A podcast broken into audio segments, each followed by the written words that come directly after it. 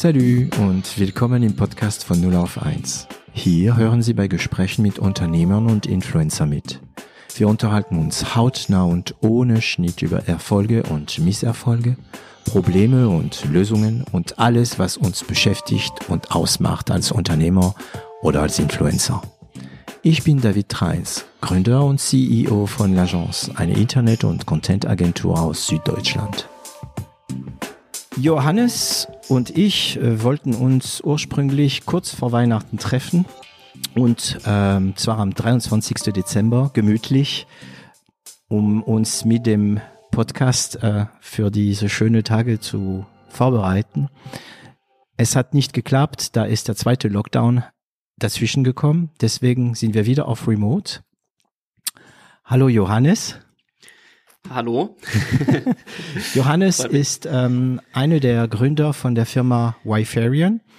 Mm, ist ein Bereich, den ich nicht so gut beherrsche, deswegen ist es für mich total spannend wieder, weil ich keine Ahnung habe. Das, was ich darüber weiß, ist, das ist ähm, Laden ohne Kabel, so wie genau. wir es mit unseren Handys machen manchmal. Mit manchen Handys kann man ohne Kabel laden, nur nicht für Handys, sondern für die Industrie. Mhm. Man macht das normalerweise nicht, das sage ich jedes Mal und jedes Mal mache ich es trotzdem, weil ich diesen Moment doch besonders mag. Johannes, könntest du dich mal kurz selbst vorstellen? Ja, gerne. Ähm, mein Name ist Johannes Meyer. Ich bin einer der Gründer von Vifarion. Wir sind äh, vor ungefähr fünf Jahren gestartet mit unserem Unternehmen und beschäftigen uns, wie gesagt, mit dem Thema kabellose Energieübertragung mittels magnetischer Induktion. Ja, und ähm, ursprünglich vom Background her, ähm, ich habe Physik und BWL studiert. Ah, ein Physiker. Mhm. Genau, ein Physiker und äh, Wirtschaft auch studiert in Ulm und Kalifornien. Ähm, habe auch in Kalifornien dann sehr viel von diesem Gründergeist äh, mit aufgesaugt, weil ich dort ähm, in der Mitte vom Silicon Valley war. Okay, und, gleich mal. Ja, da habe ich diesen Spirit dann wieder mit nach Hause gebracht und am Fraunhofer Institut dann meine Mitgründer kennengelernt. Ja, und so hat die spannende Reise für uns begonnen. Jetzt kommt schon mal ein ziemliches Paket. Ne?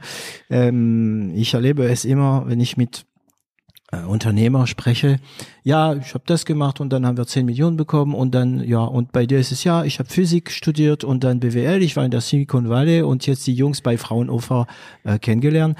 Äh, ich möchte hier äh, sagen, Fraunhofer bitte ohne E, an alle, die es ständig mit E genau, schreiben. Genau, genau. Ne? Das nervt mich auch. ähm, okay, also was hast du als erstes studiert? Physik? Oder ähm, ich BWL? Hab, ich habe Physik und BWL parallel studiert. Ah ja, weil Physik ja so einfach ist. äh, das nicht unbedingt, aber äh, ich fand es sehr spannend, äh, nicht nur mich mit der Physik zu beschäftigen, sondern eben auch noch äh, so wirtschaftliche Themen. Mhm. Ähm, mit der wirtschaftlichen ja, Welt, ja. Genau, es ist eine ungewöhnliche Kombination, ich weiß. Ja. Wobei in, ah ja gut, ich sag schon wieder in Frankreich. In Frankreich sagt man, dass ähm, BWL sehr gut als Studium ist, aber noch besser als Zusatzstudium. Das stimmt. Mm, zum Beispiel äh, Pharmazie und BWL. Dann mhm. hat man meistens äh, gute Karten, gute Trümpfe. Mhm. Warst du gut in der Schule? Ähm, ja, also beziehungsweise ähm, als ich in die Schule ganz neu gekommen bin, in der Grundschule, war ich überhaupt nicht gut. da hat mich Schule noch gar nicht interessiert. Mhm. Deswegen war ich da nicht so gut. Ähm, bin dann erst auf die Realschule gekommen. Mhm. Und ähm, nach einem Jahr Realschule, das war für mich eine wichtige Lebenserfahrung. Ich habe da meinen Ehrgeiz entdeckt, den hatte mhm. ich vorher nicht. Ah. Und ähm, dann habe ich es geschafft, aufs Gymnasium zu wechseln nach einem Jahr. Da hatte ich das erste Mal in meinem Leben für ein Ziel gekämpft.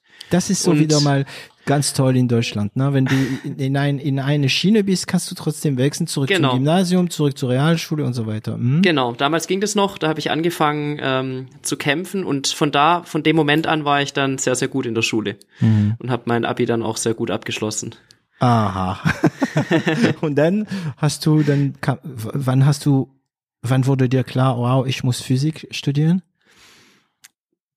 Im Laufe der Schulzeit schon. Ähm, ich kannte es ein bisschen, weil mein Vater ist auch Physiker, ah. ähm, arbeitet bei Bosch okay. äh, oder hat bis vor kurzem dort gearbeitet, ist gerade in Ruhestand und ähm, daher kannte ich schon das Thema ein bisschen, hat mich immer unglaublich interessiert. Ich habe ihn als Kind schon Löcher in den Bauch gefragt mhm. zu technischen Themen, physikalischen Themen. Das hat sich schon ein bisschen länger angebahnt. Mhm. Und welcher Bereich der Physik war für dich so besonders interessant? Ähm, also ich habe mich im Studium dann sehr auf den Bereich äh, Halbleiterphysik spezialisiert Ach, auch. Mhm. Ja, also jetzt bin ich auch ein bisschen in dieser Branche gelandet mhm. mit Leistungselektronik. Klingt nach einem roten Faden, ja. genau. Ähm, und was sich aber auch schon lange als roter Faden dann durch mein Leben gezogen hat, war diese Begeisterung für das Thema erneuerbare Energien mhm. und äh, Energiewende, Klimawandel. Ähm, ja. Da habe ich schon im Studium angefangen, dann Vorlesungen dazu zu hören. Dann kam eben später meine Fraunhofer-Karriere mhm. mit dazu, die auch in die Richtung ging. Also das war dann so ein bisschen roter Faden. Okay. Wenn, wenn man dich fragen würde, also die zwei Gründe, wo, warum du Unternehmer geworden bist, weil du, du sprichst jetzt gleich das Thema ähm, Energie und ähm, mhm. Ökologie.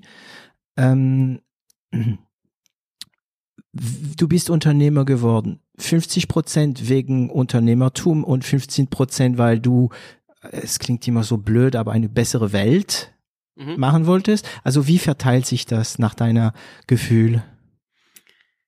Das ist eine gute Frage. Also, was schon in mir drin gesteckt hat, war so, sag ich mal, die Begeisterung, neue Dinge zu schaffen und in Bewegung zu setzen und auch äh, irgendwie Ideen in die Tat umzusetzen. Also das Unternehmertum. Das Unternehmertum, genau. Also das, das hat mich schon sehr fasziniert. Ähm, ich habe da auch während dem Studium mal an so einer ähm, ja, Akademie teilgenommen von der Studienstiftung des Deutschen Volkes, von denen war ich Stipendiat. Mhm. Und da hat ein äh, Unternehmensgründer auch so ein Seminar gemacht, zwei Wochen, wie gründet man ein Unternehmen und so. Und da habe ich so richtig Feuer gefangen an diesem Thema.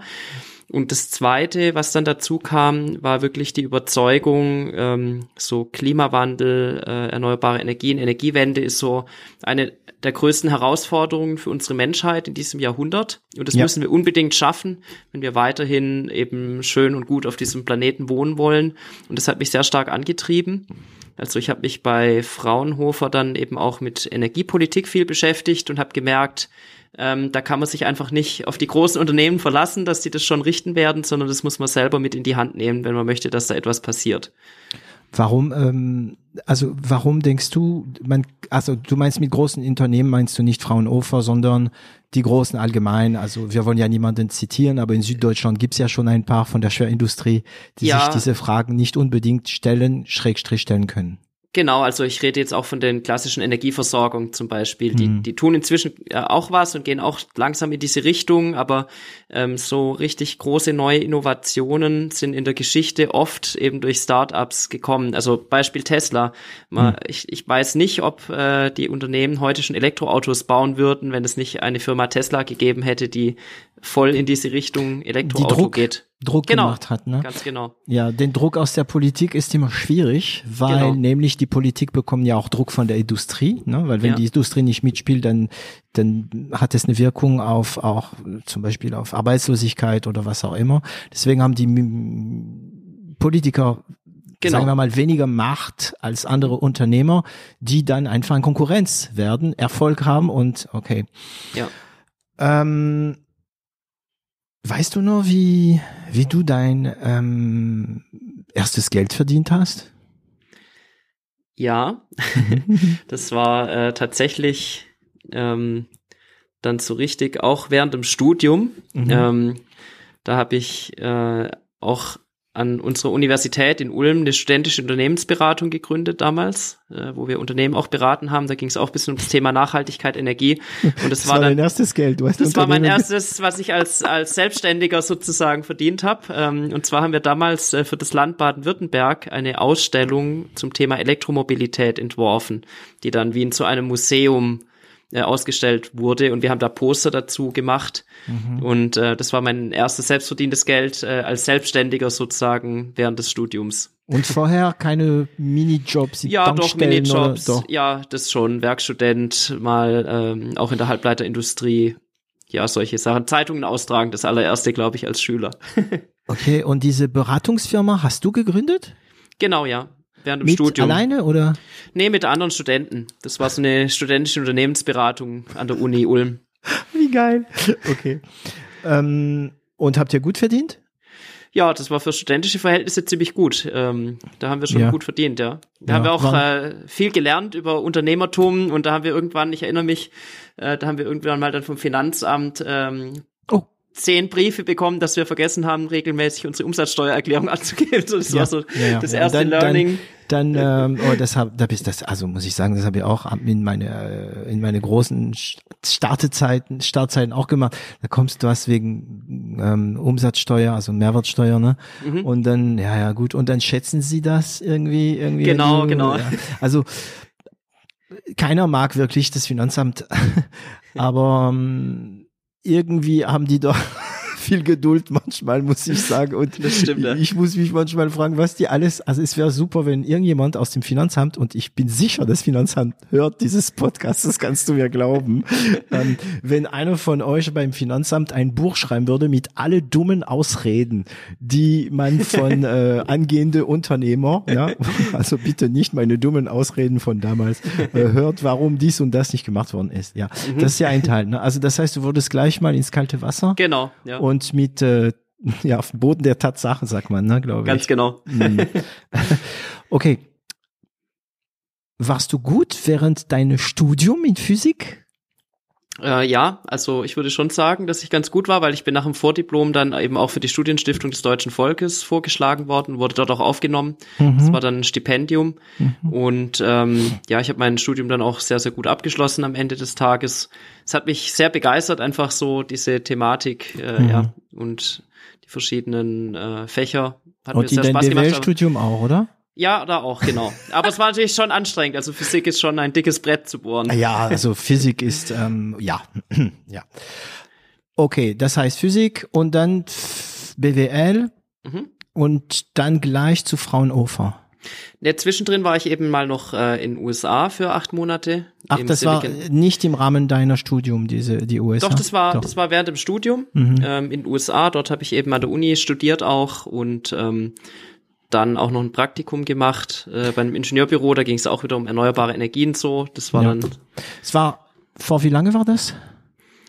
Äh, für wie lange? Acht ja. Monate. Nee, vor, äh, vor wie lange? Wann war das genau? Ähm, das war 2009. Oh, da war das Thema richtig, ähm, also noch nicht so durch genau. wie jetzt. Ne? Also jetzt ja, ist genau. es allgegenwärtig. Man genau. kann nicht mehr ohne denken, aber 2008, 2009, da waren die Leute, die gesagt haben, wir müssen erneuerbar denken und so. Äh, Hippies, ja. hat man sie als Hippies, das waren die gleiche wie heute. Das waren, genau. ja, okay. Mhm. Okay, und jetzt ähm, kannst du, also du hast, du warst bei in der Silicon Valley, du hast dann mhm. diese, diese, diese Ambiente dort geschnuppert. Mhm. Ähm, das hat wahrscheinlich deine, dein Wunsch, Unternehmer zu werden, noch verstärkt. Absolut, ja.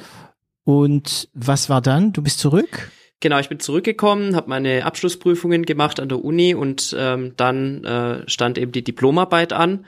Und, ähm, Diplomarbeit da, hast du noch geschrieben, ne? Kein, genau. Äh, kein Bachelor oder Master, ne? Genau, ich war der letzte Jahrgang mit Diplomarbeit. Mhm. Achso, hast du, hast du ein Ingenieurdiplom, gell? und ähm, genau, für die Diplomarbeit äh, bin ich dann nicht an der Uni geblieben, sondern habe mir ganz gezielt hier das Fraunhofer Institut für Solare Energiesysteme in Freiburg ausgesucht, weil ich wollte gerne eben in diese Richtung erneuerbare Energien gehen und das weiter vertiefen so, das heißt, äh, da habe ich mir ganz gezielt dann dieses Fraunhofer Institut ausgesucht. Und ja, das Hast du dich einfach ausgesucht? Das genau, beworben ich, und sie haben dich genommen. Genau, ich habe ich hab mich dort beworben, haben mir verschiedene Stellen vorgeschlagen und ähm, so bin ich dann dort gelandet, ja. Cool, cool. Ähm, also es ist eine dumme Frage, du darfst auch lügen.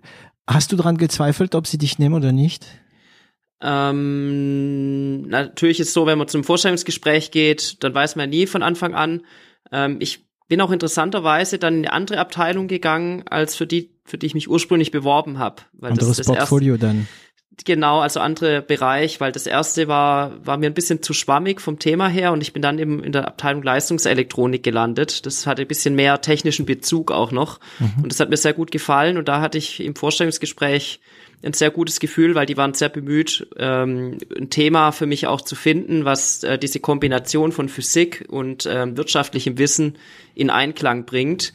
Und da hatte ich dann A von den Betreuern menschlich und vom Thema ein sehr, sehr gutes Gefühl und hat sich dann auch äh, voll bestätigt, dass es die richtige Entscheidung war.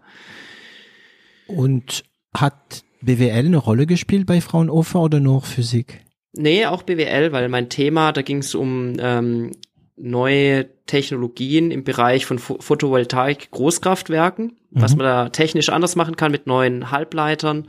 Und ähm, ich habe da eine wirtschaftliche Bewertung durchgeführt. Also okay. wie verändert es die Kosten und was kostet Strom aus Photovoltaik in 30 Jahren zum Beispiel, war so die Fragestellung. Okay. Und da hast du ähm, so ein paar Jungs kennengelernt? Genau, also ich habe dann Diplomarbeit geschrieben und dann nach der Diplomarbeit äh, habe ich dort als Projektleiter angefangen, habe dort zwei Jahre gearbeitet, dann verschiedene Studien auch geleitet, eben zur Kostenentwicklung von erneuerbaren Energien. Ich habe mich mhm. mit Börsenstrompreisen beschäftigt. Börsenstrompreisen. Genau, also Strom wird ja. auch gehandelt an der Börse, so wie Aktien. Wirklich, ja? Oh, ja, okay. ja, genau. Da können Kraftwerke können Strom anbieten und äh, äh, Großabnehmer können Strom kaufen und dann mhm. bildet sich ein Preis. Mhm. Und da gibt's halt sehr verrückte Effekte ähm, mit erneuerbaren Energien. Im Stromnetz kann es zum Beispiel passieren, dass die Preise negativ werden. Das heißt, du bekommst Geld dafür, dass du Strom verbrauchst. Abnimmst. Mhm. Genau.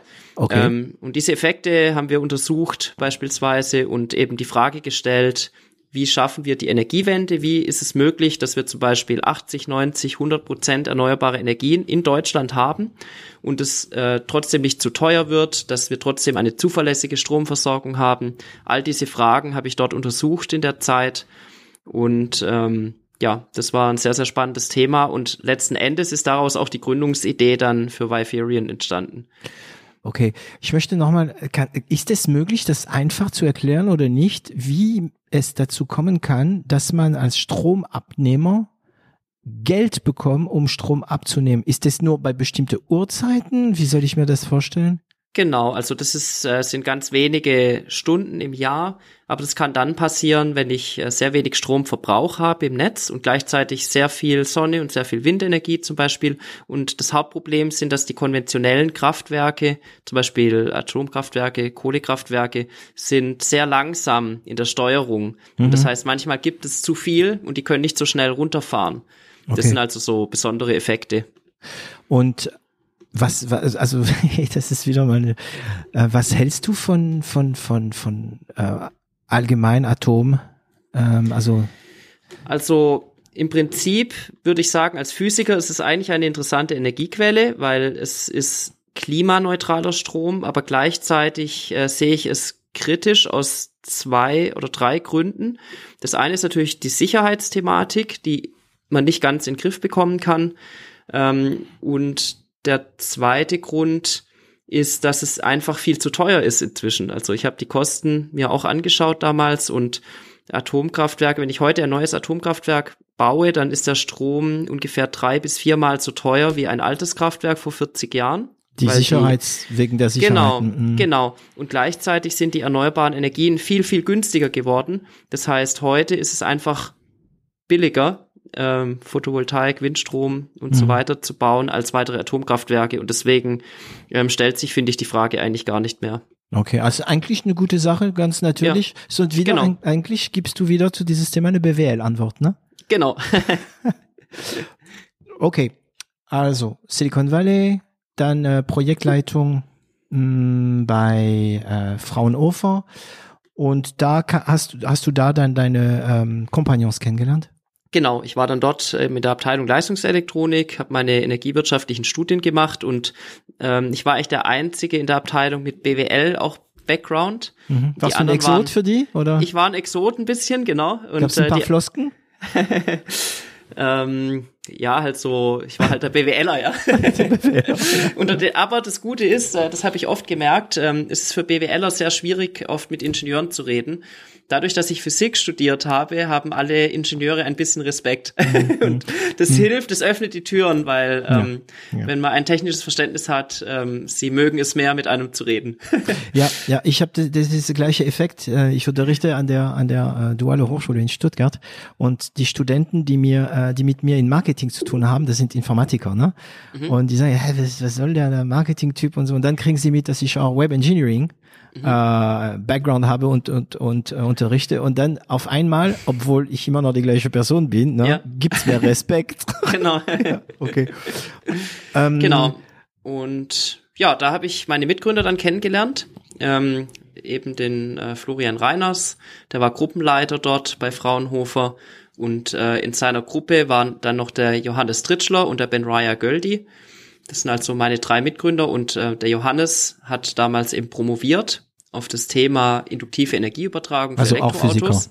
Äh, nee, Elektroingenieur. Elektro Elektroingenieur, oh, ist genau. auch ein schwieriges Thema. Hm. Genau. Äh, also, also komplex. Meine, genau. Meine Mitgründer sind alles Elektroingenieure und er hat damals in seiner Promotion eben eine, ein System entwickelt für Elektroautos, ein induktives Ladesystem. Der Ben Ryer hat da äh, die Software dazu gemacht und der Florian war der Gruppenleiter. So und so haben wir, äh, also der Florian hat mich irgendwann mal angesprochen, weil der wusste, ich bin auch äh, begeistert von unternehmerischen Themen und okay. Startups und so. Und so sind wir ins Gespräch gekommen und haben irgendwann entschieden, wir wollen gemeinsam ein Unternehmen gründen zu diesem okay. Thema. Weißt du noch, äh, wann, wann dieses Gespräch stattgefunden hat, wo ihr gesagt hat, hey, wir müssen eine Firma gründen? Ja, das weiß ich noch sehr gut. Also der Florian hat es äh, ursprünglich vorangetrieben, eben die Idee, mhm. da was auszugründen, mit, zusammen mit Johannes und Ben Raya. Und ähm, und wir sind dann etwas später dazu ins Gespräch gekommen und ich hatte zu dieser Zeit ähm, eine Entscheidung auch ausstehen, weil unser Institutsdirektor hat mich angesprochen, ob ich nach Paris gehen möchte zur oh. Internationalen oh. Energieagentur. Ich hätte ja für, gesagt. Für ein Jahr. Genau, es war auch eine sehr interessante Chance. Ähm, und da hatte ich gerade drüber nachgedacht, hatte etwas Bedenkzeit und dann, ähm, das war nach den Weihnachtsferien, ähm, eben 2000, also um den Jahreswechsel 2014 auf 2015 ähm, habe ich mich dann nachmittags mit Florian verabredet. Wir saßen bei ihm im Wohnzimmer, ich kann mich noch sehr gut erinnern. Und dann ähm, hat er mir erzählt äh, von der Idee und dem Thema und was sie schon recherchiert haben. Und ähm, ich weiß noch, ähm, ich bin zur Tür rausgegangen und ich wusste schon, das werde ich machen. Okay, das ist ein interessanter Punkt. Denn du klingst also du hast Physik studiert, BWL, Silicon Valley, hast dich Fraunhofer ausgesucht, bist genommen worden, klingt alles so, ähm, sagen wir mal, in den Rahmen. Man merkt, dass es so ein bisschen aus den Rahmen gedacht wird wegen diesem BWL-Studium. Mhm. Man bietet dir, kannst du Französisch? Nein. Ah, okay. Okay, vielleicht ist das der Grund. ähm, Auch eine Rolle man bietet dir einen super Job in Paris. Ja. Wahrscheinlich guten Lohn. Ja. Okay. Mhm. Du kommst aus einer Familie, die äh, nicht Unternehmerfamilie ist. Genau, ja. Und du sagst, nö, ich gehe nicht nach Paris, ich will nicht den guten Lohn bekommen und die Verantwortung und wahrscheinlich ein super geiles Lebenslauf, mhm. weil das wäre nur der Anfang. Ich ja. gründe mal so eine Firma mit ein paar Kollegen. Ja, Genau, das habe ich gemerkt, es steckte in mir drin und ähm, auch wenn ich nicht aus einer Unternehmerfamilie komme, ich habe gemerkt, äh, ich bin vielleicht auch ein bisschen anders als meine Familie, ich bin eher risikofreudig, äh, ich bin begeisterungsfähig, also ich kann mich sehr stark eben für neue Sachen begeistern, immer schon Ideen gehabt und überlegt, äh, was könnte man verändern. Und das war einfach so eine Bauchentscheidung, ich habe einfach gewusst, es ist die richtige Entscheidung für mich. Hast du, ja, okay, ich nehme an, auch mit deiner, ach ja, ich wollte sagen Bagage, aber Bagage auf Deutsch bedeutet was Negatives. Also mit deinem ähm, Background mhm. ähm, hättest du, auch wenn es nicht geklappt hätte, sowieso wieder ganz genau. normal. Also ich mhm. denke, das war für uns alle vier der Fall. Das war natürlich schon dann auch der Moment, wo man dann tatsächlich die Kündigung einreicht bei Fraunhofer, um ein Unternehmen zu starten. Wir hatten noch keine Finanzierung. Wir hatten erstmal ein altes Büro gemietet aus eigener Tasche noch kein Geld gehabt. So, da wusste man natürlich nicht, was daraus werden wird. Aber wir wussten natürlich alle, wir sind gut ausgebildet, äh, wir würden keine Probleme haben, wieder einen Job zu kriegen, wenn es nicht klappt. Ja. Und deswegen hat es sich nie wie so ein ganz großes Risiko angefühlt. Sondern aber natürlich. Nur Testphase. Genau, aber natürlich dann ähm, kommt so ein bisschen Erfolg und dann kommen Mitarbeiter und plötzlich hat man immer mehr Verantwortung und äh, plötzlich ist es nicht mehr nur ein Experiment für einen selber, sondern plötzlich ist es äh, ist es ernst, ja. Ja und ich ich denke viele haben mehr, also man hat keine Angst ähm, dass es nicht klappt und so. Das ist mehr diese Angst zu scheitern, dass eine Idee eine Vision, ein Traum, sagen wir mal, ne, für, für viele ist das ja auch ein Traum, ähm, scheitert, ne? wenn, wenn, ja, das Scheitern ist auch äh, ein Grund, manchmal Sachen nicht zu machen, die Angst vor Scheitern. Ja. Und ihr habt damals schon diese Idee von induktiv, induktives Laden. Mhm. Ähm, ja, und dann gekündigt, alle gleichzeitig? Ziemlich, ja. Also erst Florian und ich und dann später noch die anderen beiden. Genau. Die der haben Florian sich bestimmt haben gefreut bei Fraunhofer. Ja, das war ein bisschen schwierig am Anfang, weil es plötzlich vier Leute gleichzeitig weg sind aus einer Abteilung. Ja. Aber sie haben dann schon irgendwann gemerkt, dass es auch eine Chance ist für Fraunhofer. Ähm, und äh, aber ja, da waren schon ein paar Steine aus dem Weg zu räumen. Und überhaupt würde ich sagen, ist ganz interessant, wenn man am Anfang schon gewusst hätte, wie viele Probleme auf einen zukommen werden, dann ja. hätte man wahrscheinlich nie angefangen. Das ja. heißt, es ist auch ganz gut, mit einer gewissen Naivität äh, an die Sache ranzugehen, einfach mal anzufangen ja. und dann sich um die Probleme zu kümmern, wenn sie kommen, aber nicht schon vorher zu viel nachzudenken über Scheitern und was könnte passieren, sondern man muss einfach machen. Ja. Und oft ist es so, ähm, ich sage immer, Unternehmen gründen ist wie Achterbahn fahren. Mhm. So, es gibt Tage, da bist du super happy, weil irgendein großer Erfolg war und am nächsten Tag kommt eine schlechte Nachricht und du bist am Boden zerstört und es geht immer hin und her. Ja. Schon seit fünf Jahren. Heute noch bei euch so? Heute noch, ja, klar. Es gibt immer, immer noch eine Achterbahnfahrt, ja. Ah, das ist, äh, ja, das ist schön, das zu hören, weil es gibt Unternehmer, die thematisieren das nicht so, ne? Mhm. Die, die wollen, okay, keine Ahnung warum. Es gibt bestimmt viele gute Gründe äh, äh mhm. dafür. Also ihr habt einfach, ja, gesagt, wir machen's, ihr habt's gemacht. Mhm. Gleich, also habt ihr ein bisschen Geld auf die Seite gehabt wahrscheinlich? Nicht viel. Also wir waren bei Fraunhofer. Fraunhofer, äh, da wird man jetzt nicht reich. Mhm. Ähm, aber wir hatten dann relativ zeitnah uns beworben. Es gibt so ein Förderprogramm für Unternehmensgründer vom Bundeswirtschaftsministerium für Ausgründungen aus der Wissenschaft oder von Forschungsinstituten. Da hatten wir uns darauf beworben. Das war dann äh, so ungefähr 800.000 Euro Starthilfe. Ja. So, das heißt 800.000. Genau, und es war im Wesentlichen so, dass unsere Gründergehälter für anderthalb Jahre finanziert waren und wir konnten ein bisschen Laborequipment anschaffen und Werkstudenten einstellen. Aber das wussten wir eben, als wir unsere Jobs gekündigt hatten, wussten wir das noch nicht, dass wir das bekommen werden. Und wir sind dann auch beim ersten Mal tatsächlich abgelehnt worden, mussten uns ein zweites Mal bewerben und da hat es dann geklappt. Ja. Okay. Also, okay, ihr habt also ziemlich früh äh, frisches Geld bekommen. Hm, für euch war das auch wahrscheinlich äh, eine Bestätigung, dass das andere auch der Meinung sind, dass eure Idee funktionieren kann? Genau, das war natürlich eine Bestätigung, aber auch notwendig, weil ähm, wir machen ja Hardwareentwicklung und dafür brauchen wir sehr teure Laborgeräte, die hätten wir uns gar nicht leisten können, privat. Mhm.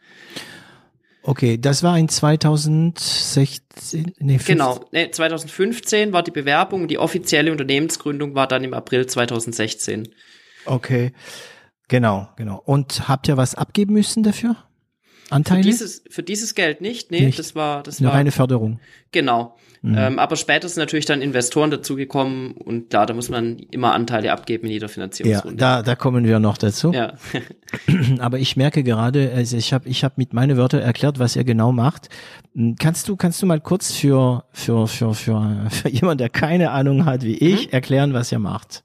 Okay, ähm, was wir machen, sind ähm, Ladesysteme für Fahrzeuge, für elektrische Fahrzeuge. Das kann zum Beispiel ähm, theoretisch ein Elektroauto sein oder, das ist jetzt unser Zielfokus momentan im Industriebereich, ein Gabelstapler oder ein mobiler Roboter, der irgendwie fährt. Mhm. So, und wir haben jetzt ähm, ein Produkt, das ist ein Ladesystem, ein kabelloses, da kann man sich vorstellen, es sind so vier Komponenten.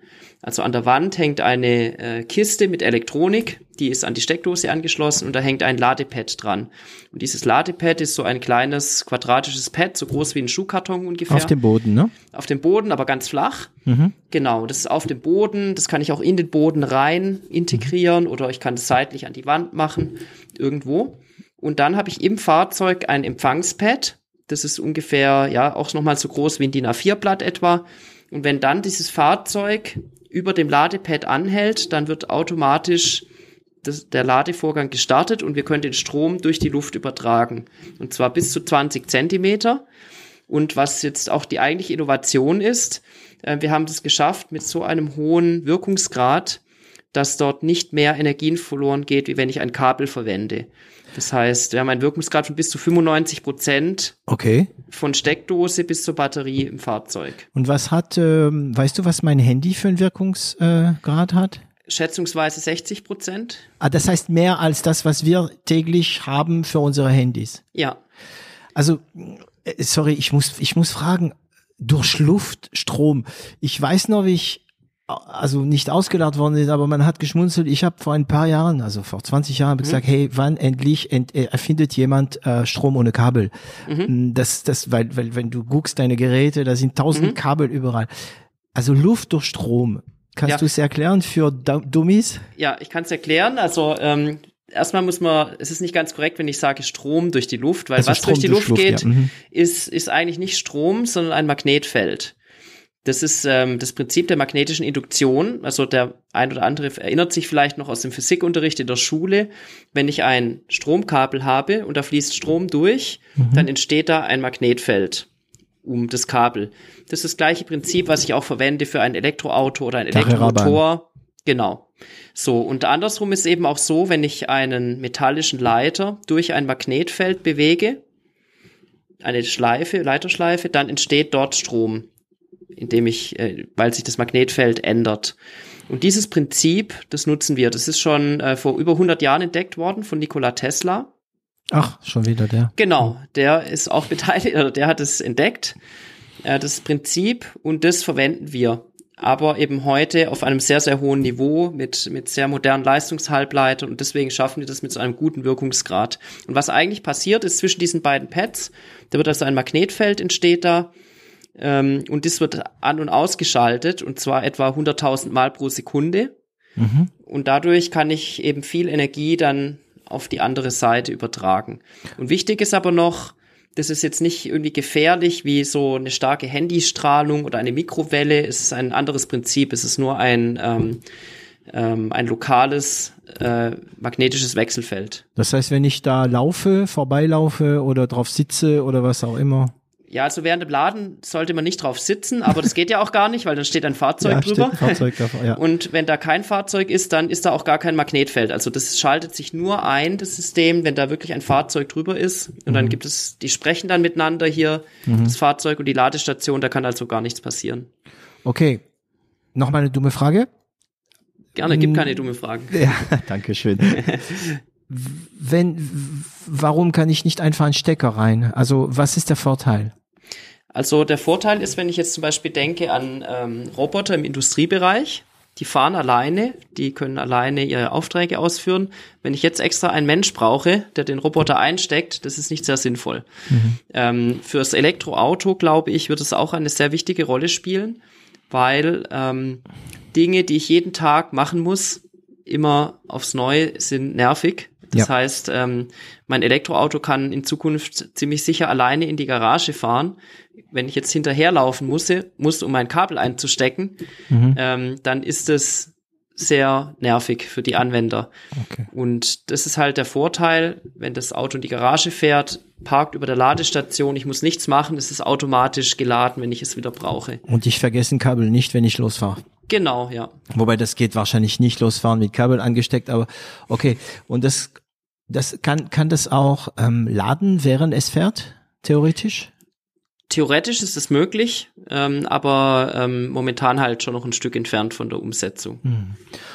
Und das war schon damals die Uridee. Das heißt, diese Geräte, die ihr jetzt teilweise, also teilweise, die ihr jetzt schon verkauft habt, ich glaube an, ähm, äh, wie heißt die Firma? Ich habe eine gesehen, Stäubli oder Zum Beispiel, genau, oder auch die Firma KUKA Kuka. aus Augsburg. Also das, dieses Gerät, was ihr jetzt entwickelt habt, also dieses System, sagen wir mal, das war die Uridee. Es gab Genau. kein Pivot dazwischen. Ja, doch, es gab ein bisschen ein Pivot, weil äh, bei Fraunhofer damals ähm, haben wir ein System entwickelt für Elektroautos, ein Prototyp. Also das war so ein Laborgerät, um das zu demonstrieren. Ähm, und dann haben wir relativ, wir haben dann überlegt, okay, Elektroauto, aber das Elektroauto war damals 2016 einfach noch ein Stück weiter weg. Man sieht ja, jetzt geht's erst so langsam los. Und äh, im Bereich Automobilindustrie ist es ein sehr schwieriges Feld für Startups auch dort. ja, weil das, ähm, ja, das sind die, also sogar Tesla? ja, du hast viele öffentliche Normen, äh, Standardisierung. Das dauert Jahre, bis es dort überhaupt die richtigen äh, Normen und Standards gibt, bis man das wirklich äh, machen kann. Und deswegen haben wir nochmal überlegt, okay, das ist eine spannende Technologie, wo könnten wir die noch einsetzen? Und haben dann relativ schnell gesehen, ähm, im Industriebereich ist es sehr, sehr spannend, weil da fahren heute schon sehr viele Elektrofahrzeuge und es gibt immer mehr Roboter, die das, die eine gute Lösung brauchen. Und, ähm, und das war dann unser erster Pivot, dass wir gesagt haben, wir fokussieren uns auf den Industriebereich mit unseren ersten Produkten. Und ja, in der Industrie kommen, also, also kann, hat man die Variablen besser im Griff, glaube ich. Ne? Die Umgebung, genau. sagen wir mal, ist genau. ähm, regulierter und das Gerät fährt ja eh immer am gleichen Ort und ähm, genau. es kommen weniger Menschen dazwischen und so weiter und so genau. weiter und so weiter. Mhm. Ja. Okay. Also ihr gründet, kleines Büro gleich gemietet. Wo? Ähm, das war in, in Freiburg in einem alten Gebäude von MAN. Das sah sehr, sehr schrecklich aus von außen. Das sollte auch irgendwann abgerissen werden, aber dafür war es sehr billig. Okay. Also perfekt für unsere Zwecke am Anfang. Mhm. Und dann haben wir da ein mini kleines Labor reingemacht, hatten äh, vier Schreibtische darin. Mhm. So hat es eben angefangen, ja. Das war's. Habt ihr, habt ihr gewusst, ob es funktionieren wird? Ja, also, also theoretisch, also technisch, praktisch? Technisch ja, wir wussten, dass wir das können, dass wir, dass, dass es also technisch funktioniert, aber es gab natürlich schon noch ganz viele Fragezeichen, eben äh, die Kunden, wie viel sind die bereit zu bezahlen, was ist denen alles wichtig und wir haben schon sehr, sehr viel gelernt in den ersten zwei Jahren dann. Und man muss auch sagen, es dauert ja mit Hardware schon lange, also es ist ungefähr zwei Jahre gedauert, ähm, bis wir das erste Produkt fertig entwickelt haben. Okay, und wie habt, also ihr habt wie habt ihr euch während, äh, also zwischen 2015 und 2016, wo die erste äh, Förderung kam, wie habt ihr euch finanziert? Also so die ersten Monate wirklich eigene Ersparnisse. Aber das da waren dann nur Entwicklung auf dem Papier dann. Genau, also so ein bisschen Voruntersuchungen, Markt, äh, ja, Marktgespräche mit potenziellen Kunden geführt solche Dinge. Und als es dann richtig losging mit Entwickeln, hatten wir eben diese Förderung und dann kurz danach auch ein erstes Investment von einem Business Angel aus München. Mhm. Ähm, Darf man ihn äh, nennen oder? Den darf man, denke ich, nennen. Ja, das ist der Herr Meyerhofer, der ist Patentanwalt. Okay. Und ähm, ich habe ihn auf einem Segelturn kennengelernt, lustigerweise. Kann es sein, dass ein Patentanwalt in der Branche auch eine Waffe ist? Also eine, also ja. ich meine, äh, weil die, die Patent muss man können, kostet genau. Schweinegeld. Genau. Das heißt, ihr habt ein Investor, also das ist ein Business Angel, okay. Das heißt, ähm, wie sagt man, Smart Money? Genau, ganz genau. Also Stefan Meyerhofer war unsere Geheimwaffe am Anfang mhm. schon. Mhm. Und er hat eben nicht nur Geld gebracht, sondern auch seine Erfahrung im Bereich Patente das war ein, ein sehr großes Glück, dass wir uns getroffen haben. Eben auf einem Segelturn habe ich ihn kennengelernt. Ich bin selber Segler auch. Ah, okay. Und dann waren wir zusammen auf einem Segelschiff und dann während der Nachtwache haben wir uns unterhalten, so, was machst du so eigentlich? Und Nein, wirklich. Ja, so entsteht Geschäft. Ja, genau. ja, ich, ich habe eine, eine meiner schönsten Aufträge, das war vor, schon vor lange her, habe ich im Sauna bekommen. Und ähm, ja, ja, der Deutsche findet das lustig immer, aber der Franzose ist total entsetzt. Und die erste Frage, die ein Franzose dann stellt, ist, äh, wart ihr nackt? War es okay. die deutsche Sauna oder die französische? Äh, deutsche Sauna, natürlich, ja. Also, also ja, nackt. wir waren nackt, also so wie es sich gehört, aber für, für Franzosen ist es also unvorstellbar, unvollstellbar. Ne? Es war so mit so Hotelkette, weiß ich noch. Aber ich werde den Namen nicht geben, preisgeben. Okay, das bedeutet, wenn ich gut verstehe, eure erste äh, Aufgabe war es überhaupt nach Finanz zu suchen. Das, damit habt ihr angefangen. Die, die erste Investition gingen in diese, sagen wir mal, Finanzsuche.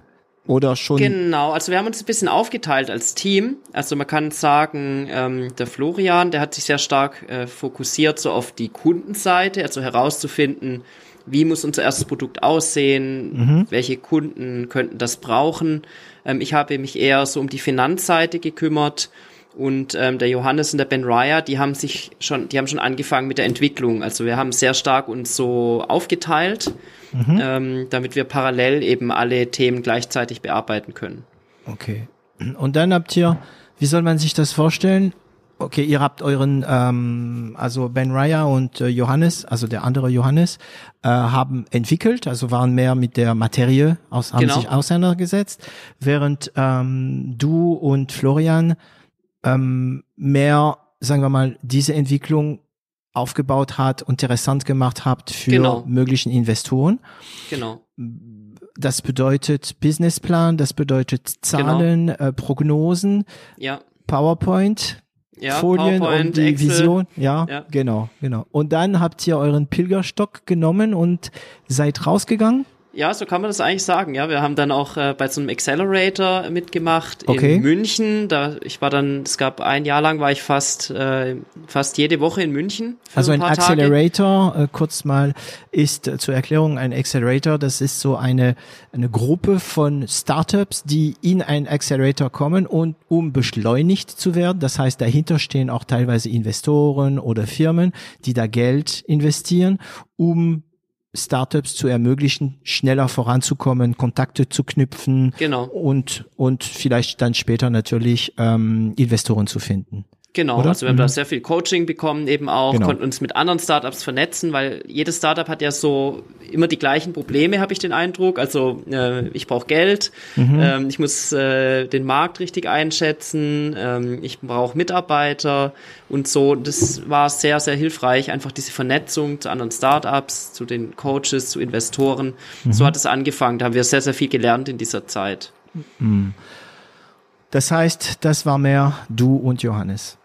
Äh, Florian und ich. Äh, Florian und du, genau. Entschuldigung, ja. Und Johannes und, und Ben Ryer eher äh, technische Entwicklung dann. Waren im Büro und haben. Ja, und im Labor. Im Labor, genau. Und dann kam diese Nachtwache, also bist genau. du segeln gegangen. Und genau. ähm, wann war das? Weißt du es noch?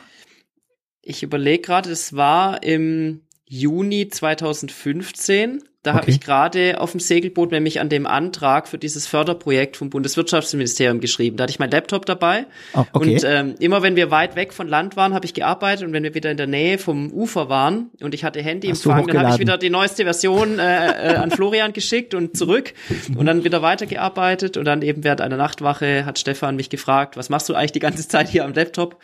Und ich habe ihm ein bisschen erzählt er fand es spannend. Und dann ein halbes Jahr später haben wir uns in München auf dem Weihnachtsmarkt getroffen. Einfach so ähm, mal wieder äh, mhm. persönliches mhm. Treffen. Also geplant oder zufällig? Nee, geplant, mhm. ähm, verabredet und da habe ich ihm eben erzählt, wir suchen jetzt gerade Investoren und so weiter. Ich hatte ein Meeting jetzt hier in München und mhm. dann war er eben sehr interessiert und hat gefragt, ah, okay, was sucht ihr denn?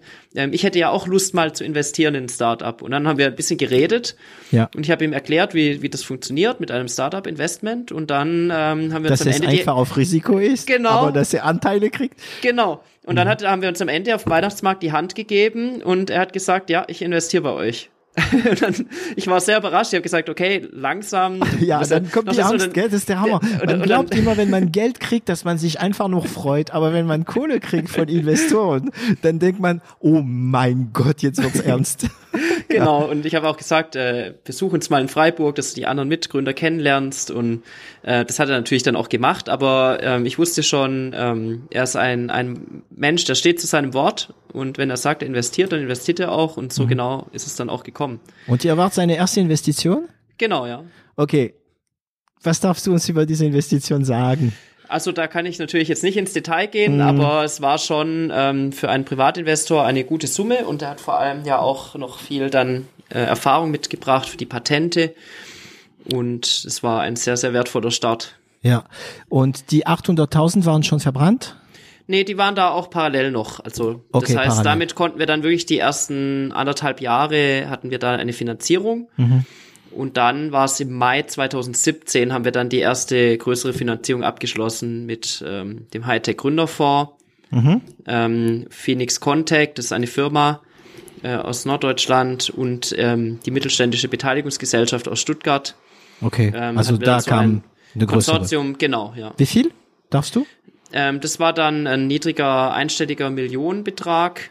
Also 2017 niedriger einstelliger ähm, ja, Millionenbetrag. Mhm. Genau. Ja, und äh, da kamen halt noch zwei weitere Finanzierungsrunden dann, mhm. beziehungsweise jetzt ähm, ja mittlerweile eine, eine Series A haben wir eben vorletztes Jahr gemacht. Jetzt, ja, genau, weil bis genau. jetzt war das alles Seed, ne? Und äh, also eigentlich von äh, Stefan war das sogar ein Pre-Seed, könnte man sagen. Genau, ne? das von Stefan war ein Pre-Seed, dann kam Seed und jetzt kam Series A im vorletztes Jahr. Also ähm, Pre-Seed ist, wenn, wenn, wenn es noch also Pre-Seed ist wirklich sehr, sehr früh investieren, genau. ja. Seed ist äh, auch früh eigentlich. Mhm. Ja, man, manchmal gibt es bei Seed schon mal ein bisschen was zu sehen, ein Produkt und so weiter. Mhm. Bei Pre-Seed meistens nur Papier, ne, also ja. Vision. Mhm. Und Series, Serie A, also äh, A-Serie ist, ähm, da gibt es schon Potenzial und aber das wird dann teurer. Das bedeutet, das sage ich, das muss ich jedes Mal erklären, weil es gibt mhm. Leute, die hören sich tatsächlich von 0 auf 1 nur eine Folge. Mhm. Ähm, eine, ähm, je später man investiert, desto teurer wird es. Das heißt, jeder Prozent von der Firma, den man kauft, wird teurer. Mhm.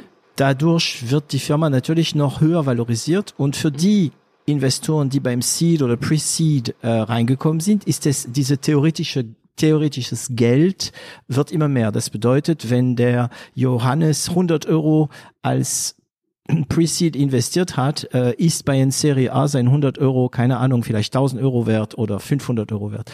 Genau. Hat er einen guten äh, Multiplikator gemacht? Ist er noch dabei, der Stefan? Ja, klar. Der ist oder? noch dabei, ist noch alle dabei, genau. Mhm. Und er hat wahrscheinlich derjenige, der ist derjenige, der am besten bis jetzt Multiplikator gemacht hat. Klar, Angenommen, ja. das wäre verkauft. Genau, ne? genau. Aber er hat sogar auch noch ein paar Mal mitinvestiert. Also insgesamt äh, stehen alle Investoren äh, voll hinter uns und haben auch schon weiteres Geld auch reingelegt.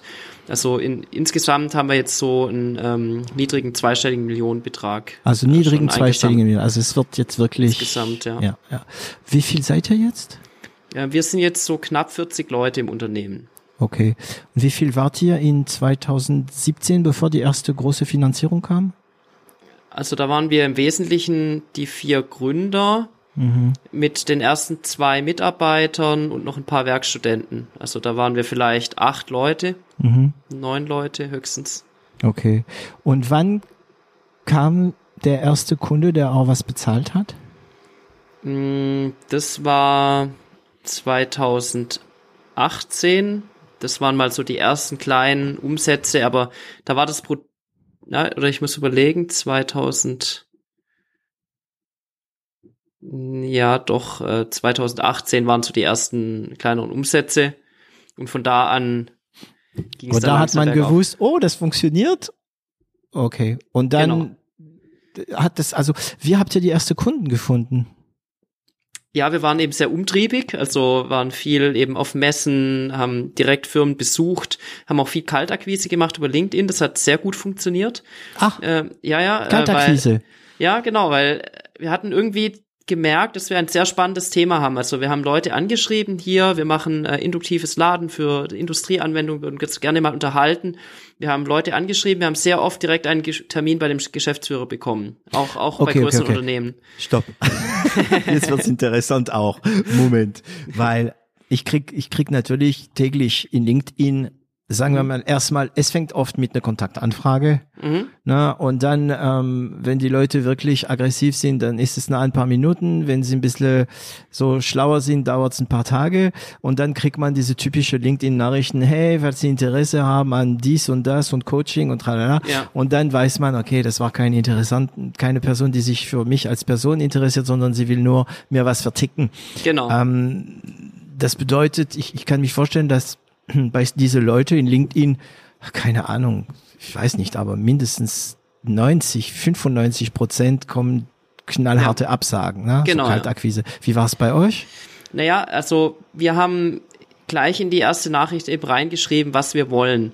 Und ähm, die meisten Nachrichten, die ich auch so bekomme auf LinkedIn, sind eben irgendwelche Coaching-Geschichten, ähm, wo ja. man irgendwie gleich merkt, es ist sehr unspezifisch und wir haben eben ganz konkret reingeschrieben, hier, wir entwickeln induktives Ladesystem für mobile Roboter oder für mhm. Anwendung XY, würden uns gerne mal mit Ihnen unterhalten, ähm, ob das für Sie interessant wäre. Ganz konkret und also wirklich sehr direkt. Genau, und ähm, natürlich nicht jede Anfrage beantwortet, aber wir haben doch gemerkt, es meistens gab es ein erstes Telefonat und das war immer, dann haben wir gewonnen, wenn wir ein erstes Telefonat haben und ein paar Slides mal rüber. Wir haben auch immer geschrieben, wir können ihnen etwas Informationsmaterial zuschicken. Mhm. Und dann haben die Leute gesehen, es ist einfach was hochinnovatives, was wir hier machen.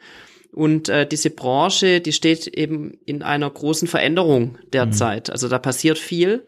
Ja, ihr kamt ja auch mit einer Lösung, ja. Das wir kamen mit einer Lösung mhm. und wir, wir haben ganz gezielt natürlich bestimmte Leute angesprochen. Wir haben also vorher auch geschaut, welche Position hat die Person in dem Unternehmen und beschäftigt sie sich mit diesen Themen. Und, ähm, und das war dann für die Leute einfach sehr relevant, was wir da ähm, als Lösung präsentiert haben. Mhm. Ich glaube, das ist der Grund, warum es auch recht erfolgreich Und wer hat das gemacht? Diese das hat äh, sehr viel der Florian gemacht und mhm. ich auch ein bisschen, ja. Okay, also die zwei, die Kundenfinanz und so weiter, ja, ja traditionell genau. bei euch. Ja, Hat sich genau. diese Konstellation geändert? Sind äh, Ben Raya und Johannes immer noch mehr Entwicklung und äh, jo ähm, de, ähm, Johannes und also du und Florian mhm. immer noch mehr BWLer? Unter Genau, also der, der Florian ist ja auch ähm, Elektroingenieur, aber er ist unser CEO hier bei der Firma. Ja. Ähm, das sind beide Geschäftsführer. Ich mache eher so Evangelism, also auch nach mhm. außen. Missionarisch. So, dies, missionarisch dieses Thema auch darstellen, weil ich denke, es ist schon etwas sehr, sehr Neues. Und ähm, deswegen, das muss man ein bisschen erklären und äh, viele Leute wissen auch noch nicht, dass es hier eine neue Technologie gibt, die unsere Welt sehr stark verändern kann in den nächsten Jahren. Ja. Deswegen, äh, das ist so meine Aufgabe. Und ähm, unser Team ist natürlich gewachsen. Also wir haben jetzt auch ein Management-Team. Wir haben inzwischen eine eigene Person für die Finanzen, ja. für Marketing, Und plötzlich kamen neue für Sales. Probleme, ne, für euch. Also genau hat, hast du dich als, als, also ich mag das Wort nicht, aber äh, musstest du lernen als Leader, also ja, müssen wir alle, dich als Leader zu entwickeln? Also wann, also erstmal kam diese erste Phase Entwicklung, dann Finanzierung, check, ne? Mhm. Dann ähm, die ersten Kunden, Mhm. Check. Und dann parallel dazu, jetzt seid ihr 40 Leute, hast du gesagt, mhm. da stellen ja. sich ganz andere Fragen auf die man als Physiker und BWLer überhaupt nicht vorbereitet ist. Wie manage ich genau. ein Team? Brauche ich inzwischen Management? Wollen wir flache Hierarchie, Unternehmenskultur? Wie bist du genau. daran gewachsen? Genau, also das äh, stellt uns alle, denke ich, vor, vor die ja, größte persönliche Herausforderung unseres Lebens auch, jeden einzelnen von uns. Also das heißt, das Unternehmen wächst sehr schnell. Äh, wir haben ein spannendes Produkt mhm. ähm, und wir müssen aber auch selber uns persönlich sehr schnell weiterentwickeln, um da Schritt halten zu können. Also das ist die große Challenge für alle Gründer, dass mhm. man da einfach auch in der persönlichen Entwicklung ähm, Schritt hält mit dem Unternehmen. Ähm, das macht es aber auch spannend, weil dadurch, es gibt viel Veränderung dadurch eben auch. Man merkt, wie man persönlich an den Aufgaben und Herausforderungen auch wachsen kann. Ja. Und letzten Endes macht es auch Spaß, mit sehr, sehr guten Leuten zusammenzuarbeiten. Also wir haben inzwischen ein hervorragendes Management-Team, wirklich sehr, sehr gute Leute mit sehr langer Berufserfahrung, aus ihrer aus ihrem jeweiligen Bereich und da kann man auch selber einfach sehr viel dazulernen, auch in der Zusammenarbeit. Habt ihr auch, ist es auch wichtig in eurer Branche, dass da, ähm, nennen wir sie Senioren arbeiten, also äh, ja. 50 plus, viele Erfahrung, ja. jede Variable im Kopf und so weiter? Ja, also ähm, im Gegensatz zu vielleicht manchem Software-Startup, wo die Teams ja sehr, sehr jung sind, haben die Mitarbeiter bei uns, ich würde sagen, im Schnitt mindestens 10, 15 Jahre Berufserfahrung. Okay. Unser, unsere ältesten Mitarbeiter sind über 60. Ähm, also echte Seniors. Ähm, ja. Und ja, aber so der Median, würde ich sagen, liegt so irgendwo Ende 30, Anfang 40. Was für eine Startup? ist schon viel. Ist. Ja, ja, mhm, genau. Mhm, ja. Mhm. Und es liegt eben daran, dass wir, dass wir Hardware machen für die Industrie, also mit extrem hohen Anforderungen an Qualität, Zuverlässigkeit. Da gibt's also keine Kompromisse. Ja. Und äh, da braucht man einfach Leute, die richtig viel Erfahrung haben, ja. Spielst du damit manchmal, dass du abhängig vom Kunde bestimmte Ansprechpartner aussuchst? Wie, wie meinst ist, du das genau, die Frage? Also, wir machen das bei l'Agence, kann ich sagen. Ähm, wer der Ansprechpartner ist für einen Kunde, ist meistens bei uns auch abhängig vom wo der Kunde herkommt, wie alt ist unser Kunde und so weiter. Ähm, weil ich mit meinem langen Haaren zu bestimmte Leute nicht gehen will, mhm. ähm, vielleicht auch nicht die richtige Sprache spreche, mhm. ja, also die richtige Wörter sonst benutze und so weiter, mhm. äh, während ich bei anderen Kunden total wichtig bin. Mhm. Und in eurer Branche, bei dem ein gewisses Alter äh, mhm. vielleicht wichtig ist? Spielt er damit entscheid oder oder gibt es einen Ansprechpartner für alle Firmen, also beim Verkauf mm, zum Beispiel und so weiter? Also im Sales, wir haben es eigentlich eher so, dass es sozusagen nach nach Gebieten aufgeteilt ist innerhalb von Deutschland, weil wir haben inzwischen drei äh, Sales-Leute und ähm, es ist aber ohnehin so, dass bei uns ist ja B2B-Geschäft, das heißt, die Entscheidungen äh, treffen nicht einzelne Personen beim Kunden, sondern es ist eher so ein Buying Center. Also ja. ich habe beim Kunden auch mehrere Personen, mhm. ähm, was schon hilft, ist natürlich ähm, Leute mit einer gewissen Seniorität auch zu ja, haben, die wir dann genau. mal mitnehmen. Also wir haben auch Coaches beispielsweise immer gehabt im Vertriebsbereich, die schon viel Erfahrung haben, mhm. ähm, entsprechend. Und dann ist es meistens ein Team-Effort. Also oft bei großen Kunden, dass dann äh, mehrere Leute von uns auch hingehen und dann muss man schauen, beim Kunden gibt's auch wieder verschiedene Ansprechpartner, da die richtigen zu identifizieren. Ja. Also das ist eigentlich sehr, sehr spannend. Da möchte ich mal gern ein bisschen mal über diese Sales, weil ich weiß nicht, wenn du ähm, Mikrofone verkaufst, ich denk dran, weil ich das von mir habe, oder, oder Maus, Mäuse, oder wenn du Bier verkaufst, okay, aber ihr verkauft schon Geräte für die Industrie. Mhm. Ähm, ich sehe, du guckst dein Mikrofon, klappt alles, ne? Ja, klappt alles. Ja, ja. ja. Ähm, ihr verkauft Sachen für die Industrie. Also ihr verkauft keine Atomzentralen, ne? Das ist noch doch nicht so komplex. Ja. Aber es gibt auch Leute, die verkaufen Atomzentralen, ne? Mhm. Ähm, wie ist der Sales-Prozess? Also damals habt ihr das selbst gemacht. Das, das mhm. klingt für mich ein bisschen als Growth Hacking, was ihr da gemacht habt, über LinkedIn die Leute anzusprechen, mhm. weil man würde sagen, es klappt nicht. Ja, und mhm. es hat geklappt. Hm, wie habt ihr dann angefangen, die erste Kunden? Also musst ja noch nach Kunden suchen, oder? Also inzwischen haben wir ein sehr, sehr gutes Marketing auch. Das heißt, wir haben inzwischen auch einige oder viele Incoming Leads tatsächlich. Ähm, also einfach von alleine. Die Leute genau, rufen die an. über die Website kommen oder wir machen auch inzwischen äh, eben viele so Webinare, äh, Video, äh, äh, sag ich mal so Content-Videos ähm, wir haben auch äh, letztes Jahr verschiedene Preise gewonnen auf Messen. Also es gibt zum Beispiel eine wichtige Logistikmesse in Stuttgart, die Logimat. Ja. Dort haben wir den ähm, Bestes Produkt des Jahrespreis gewonnen in der Hauptkategorie, was ein großer Erfolg war für uns als Startup. Und äh, noch äh, zwei andere wichtige Preise. Dann haben alle wichtigen, äh, sage ich mal, für uns alle wichtigen Magazine aus der Logistikbranche über Viferion berichtet. Wir hatten oft eine Titelstory sogar bekommen dort. Ähm, und das war alles sehr wertvoll. Dadurch haben wir inzwischen äh, schon eine äh, ja, große Reichweite auch erzielen können. Wie habt ihr eine Titelstory bekommen? Ja, ähm, also meistens war eben so, dass ähm, unser Marketingchef, der hat dann einen Termin vereinbart mit dem Chefredakteur, wo ich dann dabei war auch. Und ich habe dort über unsere Unternehmen, unsere Vision geredet, auch wo wir hinwollen. Ja. Ähm, und das war einfach für, für viele dann sehr, sehr interessant auch vom Thema, weil das so an, ja, an die Themen anknüpft, die in der Branche gerade wichtig und relevant sind. Und dann, also der Marketing, ich, ich, ich, ich meine, deswegen haben wir ein bisschen Zeit bei, äh, bei 0 auf 1. Ich kann dann immer ins Detail gehen. Das mhm. heißt, äh, eure Marketingchef ruft den Chefredakteur an und verlangt nach einem Termin und er sagt, ja, machen wir. Nein, wir haben schon natürlich mit einer PR-Agentur zusammengearbeitet, ah, die entsprechend okay. Kontakte hat. Also Wie heißt die PR-Agentur? Ähm, ich überlege gerade, äh, Additiv PR. Okay, okay. Ja. Mm, okay, wir arbeiten auch gerne äh, zusammen, also mhm. mit einer okay. PR-Agentur aus Berlin, äh, Piabo PR. Die sind auch mhm. in der Tech-Branche mhm. äh, sehr spezialisiert. Mhm.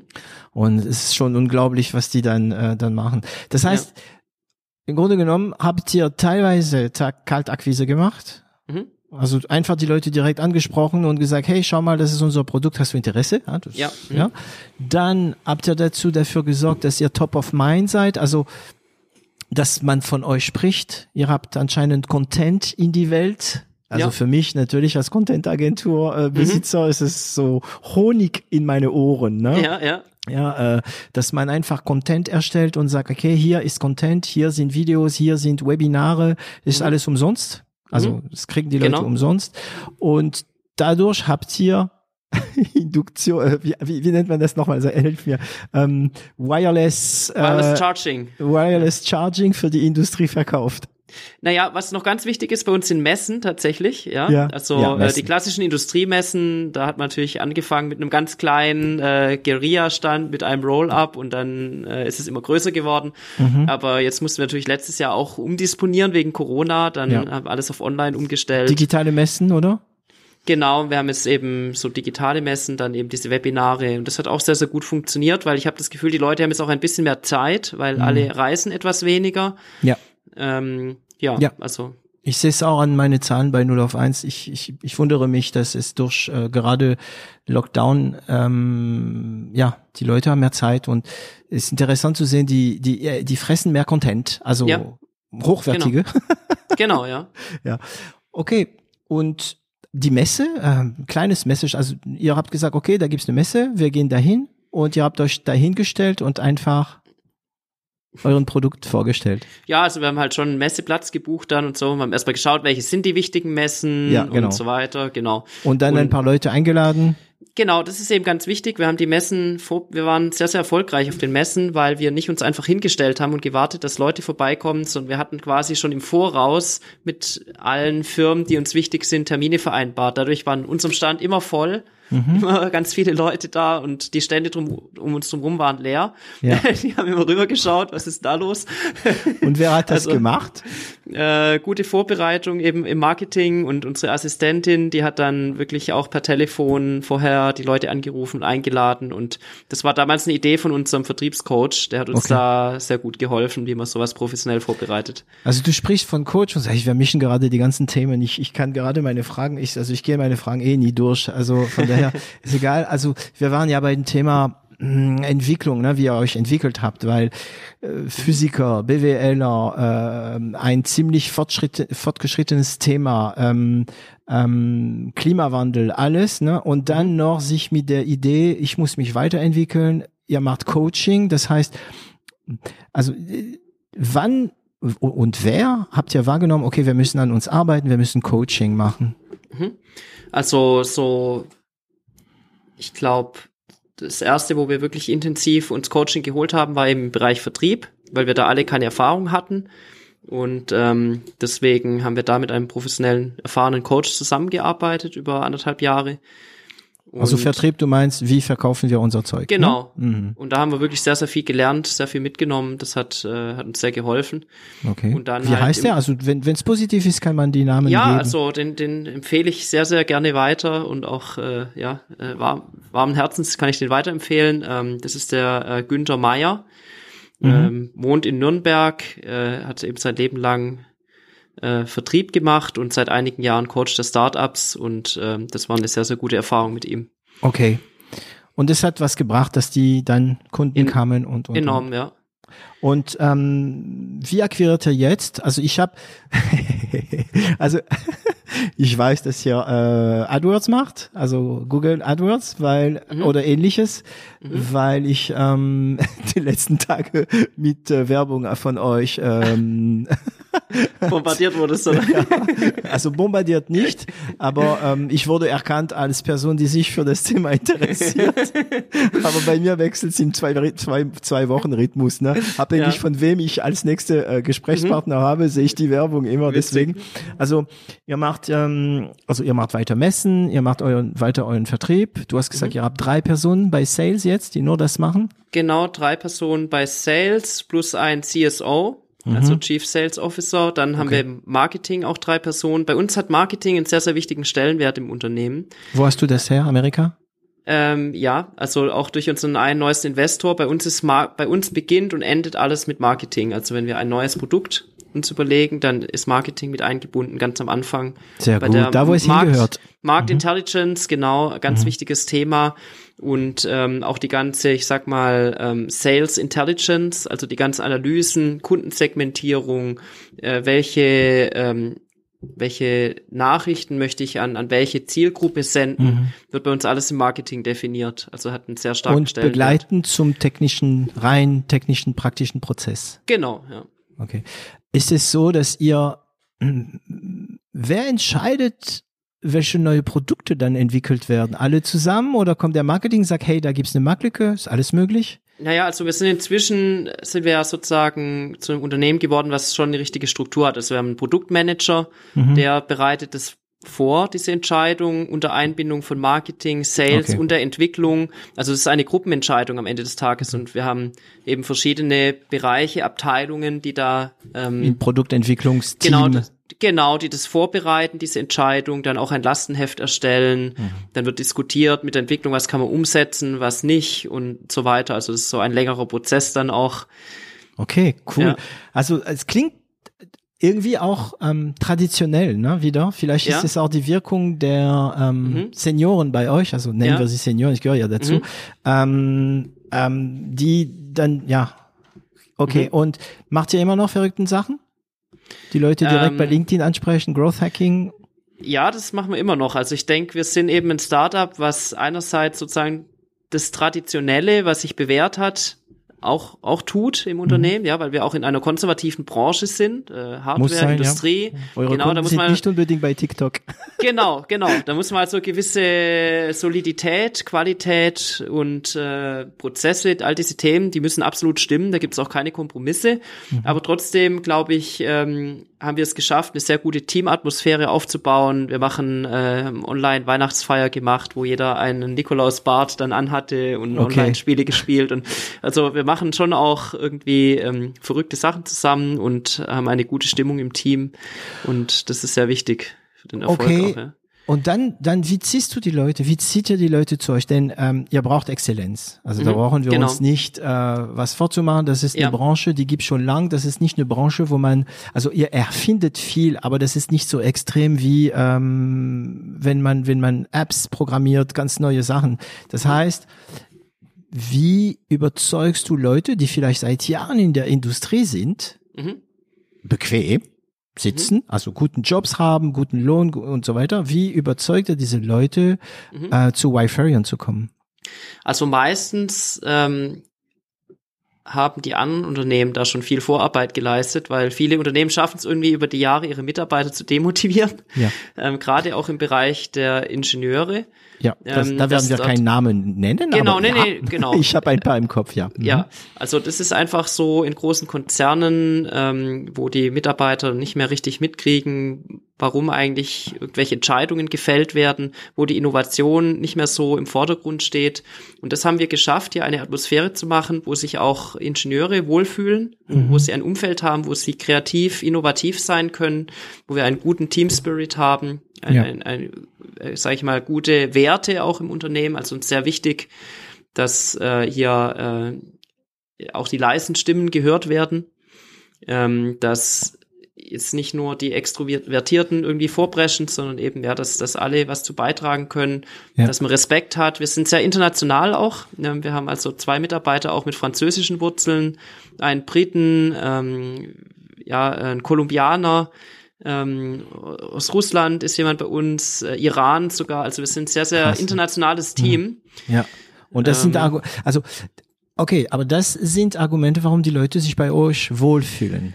Ja, also weil weil wir ähm, die gute Atmosphäre geschaffen haben, denke ich. Wo und dann der Hauptgrund ist ehrlich gesagt, denke ich, äh, die äh, Vision, die Unternehmensvision, die wir haben. Und zwar ähm, heißt die ähm, Enabling the electrified economy to mhm. accelerate mhm. the global energy transformation. Mhm. Also sprich, äh, wir wollen die Elektrifizierung der Wirtschaft ermöglichen, um die äh, globale Energiewende zu beschleunigen.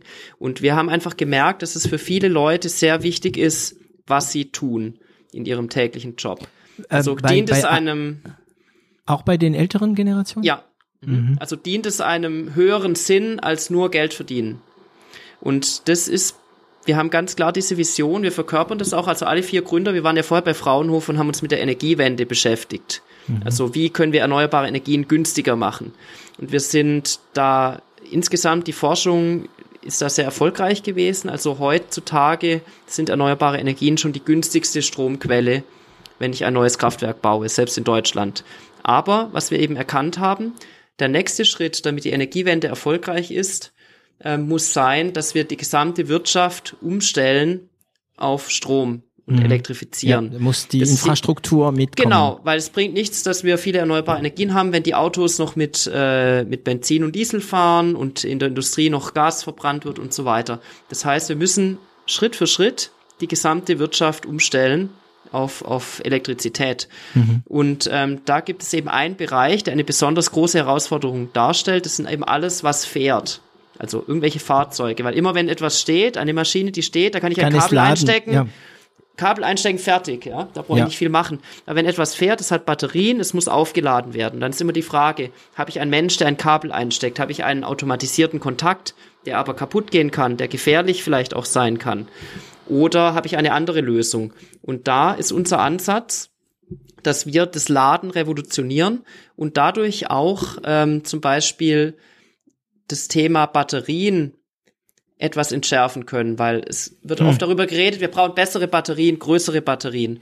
Wir sagen, wenn wir die richtige Ladestrategie haben, muss reicht, man nicht so viel. Dann braucht man nicht so große Batterien, weil zum Beispiel in der Industrie ist es so die Idee, ich mache ähm, Opportunity Charging oder Process Integrated Charging. Ich habe also einen Prozess, ein Fahrzeug fährt irgendwie ja. in einer Fabrik oder in einem Logistikzentrum und jetzt mache ich einfach an alle Punkte, wo das Fahrzeug sowieso steht, weil mhm. es etwas lädt oder ablädt, ein Ladepunkt dann brauche ich, ich keine große Batterie. Ne? Genau, dann reicht plötzlich eine kleine Batterie und das Fahrzeug ja. kann immer fahren, weil es immer wieder neue Energie bekommt. Und, das und Memory-Effekt ist nicht kann, mehr, existiert bei, nicht mehr. Ne? Bei Lithium-Batterien nicht. Das ist sogar gesünder für die Batterie. Wenn ich häufiger kurz lade, ist sogar besser, als, als wenn voll. ich einmal ganz mhm. lade. Und dann können eure, ähm, eure Kunden natürlich das Ganze in ihren Prozesse einbinden. Genau. Weil so ein Gabelstapler, also zum Beispiel ein ähm, Roboterstapler, ähm, mhm. der hält ja immer wieder.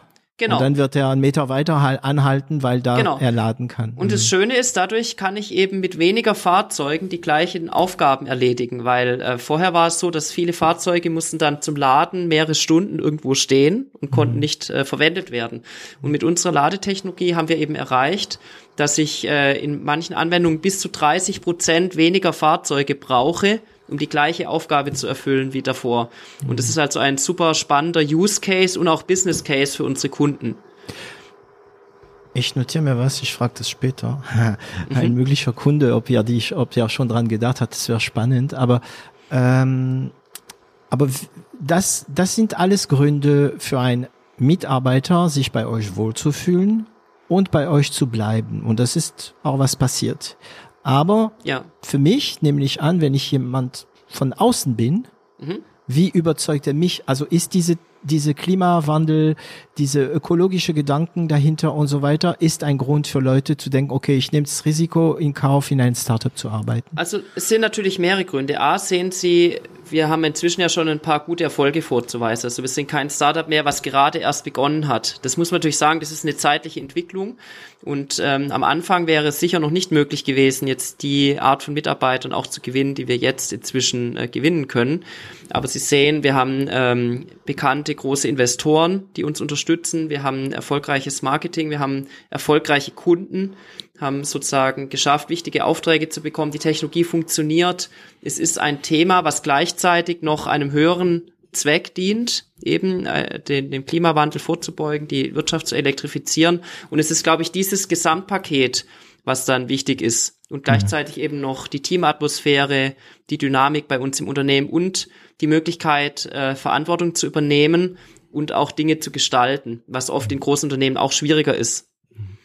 Also ich nehme an, dass ihr auch jetzt mittlerweile feste, also feste, ähm, ja, vordefinierte Onboarding-Prozesse habt genau, und so weiter ja. und mhm. so weiter.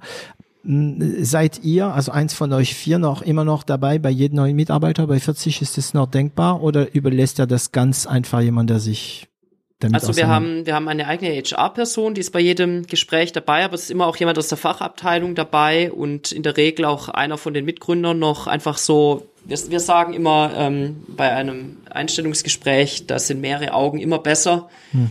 Ähm, und dann hat jeder auch ein Veto, wenn, wenn er das Gefühl hat, da passt irgendwas nicht, irgendwas ist komisch. Das ist immer wichtig, darauf zu hören, auf so ein Bauchgefühl. Ich hatte bei ähm, 0 auf 1 im Podcast einige Gründer, also Unternehmer, ähm, und ich stelle immer die Frage, ja, wie erkennst du, ob jemand ähm, gut für euch ist oder nicht? Ne? Also unabhängig, ob die Person gut ist oder nicht, sondern gut für euch ist oder nicht. Manche oder oder bist du gut im Einschätzen von Menschen? manche haben gesagt ähm, und gezeigt, dass die total gut sind. Die können gut Menschen einschätzen. Andere ähm, haben gesagt, oh, ich bin da super schlecht. Bist du gut drin? Kannst du ich Leute würde sagen, ich würde sagen, ja. Ja. Also Hast bisher, du gute Erfahrungen gemacht? Genau. Also bisher hat, hat sich die Bauchgefühle haben sich meistens bestätigt. Und hast du dich auch diesbezüglich coachen lassen? Personal und so weiter? Mm, nicht explizit, ja, ich war mal auf einem zweitägigen Seminar in München. Da war ein Professor äh, von, aus, von der Harvard University aus dem Bereich Personal.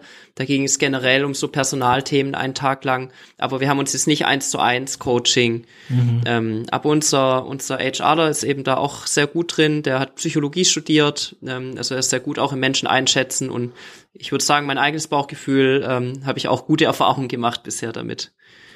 Okay. Kannst du gut delegieren?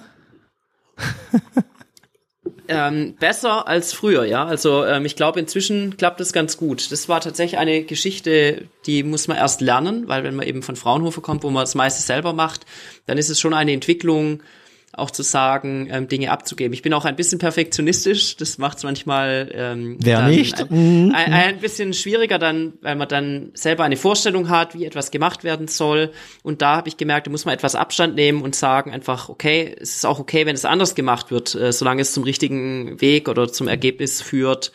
Ähm, also das klappt schon ganz gut in, in meinem Bereich auch den ich verantworte, ähm, da gebe ich sehr viel Verantwortung ab und ich, ich möchte auch die Leute ähm, dazu ermutigen, wirklich Verantwortung zu übernehmen und eigene Entscheidungen zu treffen, weil anders und nicht immer zurück zurück an dich zu genau, kommen. Genau, ja. Und es gibt natürlich immer diese Balance mm, zwischen machen lassen mhm. und sich einmischen müssen. Ja, genau. Du weißt, was ich meine, weil mhm. wenn du dich äh, bei bestimmten Sachen, wo du ja mhm. eigentlich mhm. derjenige bist, der den mhm. meisten Wert hat und mhm. andere Bereiche hat der Mitarbeiter mehr Wert, also in, mhm. auf ein bestimmtes Thema. Kriegst du das hin? Also bewusst? Ja, das klappt ganz gut eigentlich, weil ähm, mir ist schon wichtig, zum Beispiel ähm, in, in meinem Bereich, also ich bin bei zum Beispiel, ich kümmere mich um die äh, Produktion und den Einkauf, also den, den Bereich leite ich und da haben wir einfach regelmäßig dann äh, so Surefix-Gespräche, wo die Mitarbeiter berichten, was passiert gerade alles, wo gibt es Probleme, was läuft gut. Und dann ähm, in dem Rahmen können wir dann auch schnell gemeinsam entscheiden. Sie machen meistens einen Vorschlag, hier, wir würden das und das empfehlen. Ich höre mir das an, ich stelle vielleicht noch ein paar Fragen. Habt ihr an dies gedacht, habt ihr an das gedacht? Und ähm, so funktioniert das ganz gut. Also ich möchte schon mitkriegen, was ungefähr passiert und sage dann an manchen Stellen auch mal bei der Entscheidung, bitte noch mal vorher auf, zu mir auf kommen. Dich zurück. Genau. Mhm. Und bei der Sache könnt ihr selber entscheiden oder ähm, wir entscheiden gemeinsam, wir machen so und so. Ja. Und wie reagierst du, wenn jemand Mist baut? Es ist ganz normal, dass Fehler passieren, denke ich, wo, wo Arbeit gemacht wird und ähm, ich versuche schon meinen Mitarbeitern immer den Rücken zu stärken dann auch. Also wenn Fehler passieren, dann, dann wird keiner gehängt sozusagen. Das ist mir auch wichtig, das sage ich auch immer weil ähm, mir ist es lieber, die Leute ähm, gestehen dann Fehler auch ein, als dass es irgendwie vertuscht wird, sozusagen. Lieber ja. bekomme ich den Fehler mit und dann können wir gemeinsam versuchen, ihn zu korrigieren, als dass Fehler passieren und es erzählt einem niemand etwas, weil man zum Drachen wird. Ähm, ja. Ich denke, das ist der falsche Weg. Da bin ich sehr überzeugt davon. Ja, ja, es ist auch sehr schwer. ähm, ich, ich, ich sag immer meine, also die, die Neuen bei l'Agence sage ich immer, hör mal, du wirst Mist bauen Du weißt es, ich weiß das hm? und es ist in Ordnung. Einmal mhm. geht ja immer, genau. zweimal geht auch noch. Ne? Ja. In Frankreich gibt es einen tollen Spruch, ähm, une, fois ça, une fois ça passe, deux fois ça lasse, trois fois ça casse.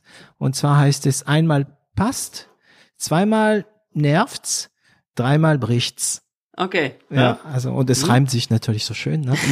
und ähm, ja, ich habe diese Balance noch nicht. Ich suche sie gerade zwischen den, äh, bis wo lasse ich einfach los? Mhm. Ne? Wann mische ich mich ein? Wo mische ich mich ein? Wo bin ich gut? Mhm. Und wo glaube ich, dass ich gut bin? Ja, das ist auch natürlich wichtig, weil das Selbstbild und das Fremdbild muss man auch immer mal wieder justieren. Ja, ja, genau. Ich hatte das Gespräch auch, das ist bei mir gerade aktuell, weil ich das Gespräch hatte mit, äh, mit dem äh, Geschäftsführer von Steuerbot. Mhm. Es ist die Folge, die wahrscheinlich vor deiner Folge rauskommt. Mhm. Bist ja, du noch sehr operativ in der Firma oder bist du mehr in der Strategie? Also aktuell ist es noch äh, so 50-50, würde ich sagen. Also ich leite, wie gesagt, äh, bisher den Bereich äh, Produktion, aber da werden wir perspektivisch natürlich auch uns jemanden reinholen, der das schon, ähm, der da Erfahrung mitbringt. Ähm, das ist natürlich in der Natur der Sache, wenn das Unternehmen größer wird, muss man sich mehr operativ zurück ziehen.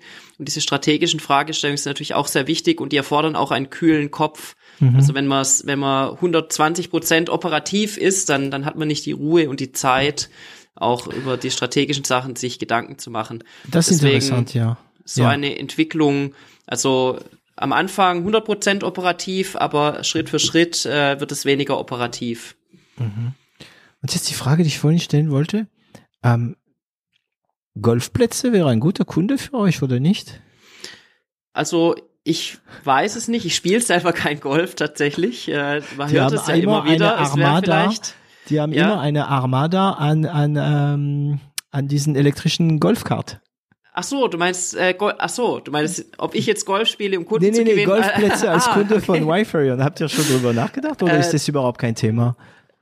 Zu da gab es lustigerweise tatsächlich sogar mal Gespräche mit einem Unternehmen in diese Richtung, die Golfkarts bauen, so Luxus-Golf-Caddies. Mhm. Ähm, da haben wir mal über dieses Thema nachgedacht. Das wäre tatsächlich eine Überlegung für die ja, Zukunft. Ja, weil die Dinger stehen immer. Ja. Stehen immer irgendwo. Also entweder ja. werden sie nachts geladen, mhm. ne?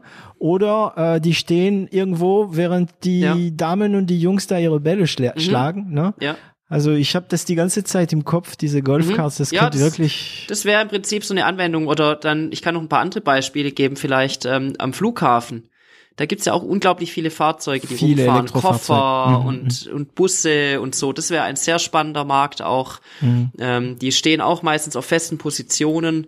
Ähm, ja, und dann, stehen ständig immer wieder. Ja. Genau, ja. also das ist perfekt. Dann, ähm, es gibt jetzt zum Beispiel hier die Firma äh, Street Scooter, die diese elektrischen Postautos bauen.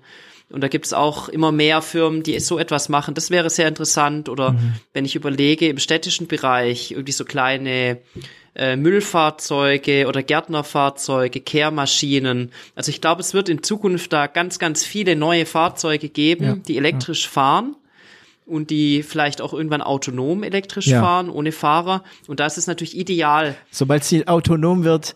Genau. Also ich freue mich, ich, ich fahre gerne. Ich fahre mhm. gern, ja. ja. Ich, ich fahre echt gern. Und ähm, ähm, ich mag auch Explosionsmotoren, muss ich sagen. Mhm. Aber wenn es elektrisch wird, finde ich es auch cool. Ja. Aber wenn Bist du mal gefahren?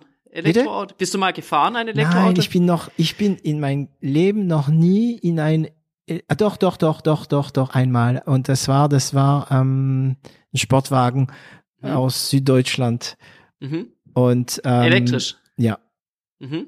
Und das ist schon irgendwie, ist was Neues. Man muss sich da, glaube ich, dran gewöhnen, weil man es ja, gewohnt, ja, ja Sportwagen ja. Wenn du es gewohnt bist, so. dein, dein Sechs oder dein Sechszylinder dahinter zu hören und ja. auf einmal, uh, aber das war so ein Hybrid. Aber ich, ich ah, finde, okay. ich finde das schon der Hammer. Ich habe auch gelesen oder gehört, dass der neue Tesla, der, ähm, mhm. der Modell 3, mhm. auch sehr leise innen drin, also nicht mal Wind hört man.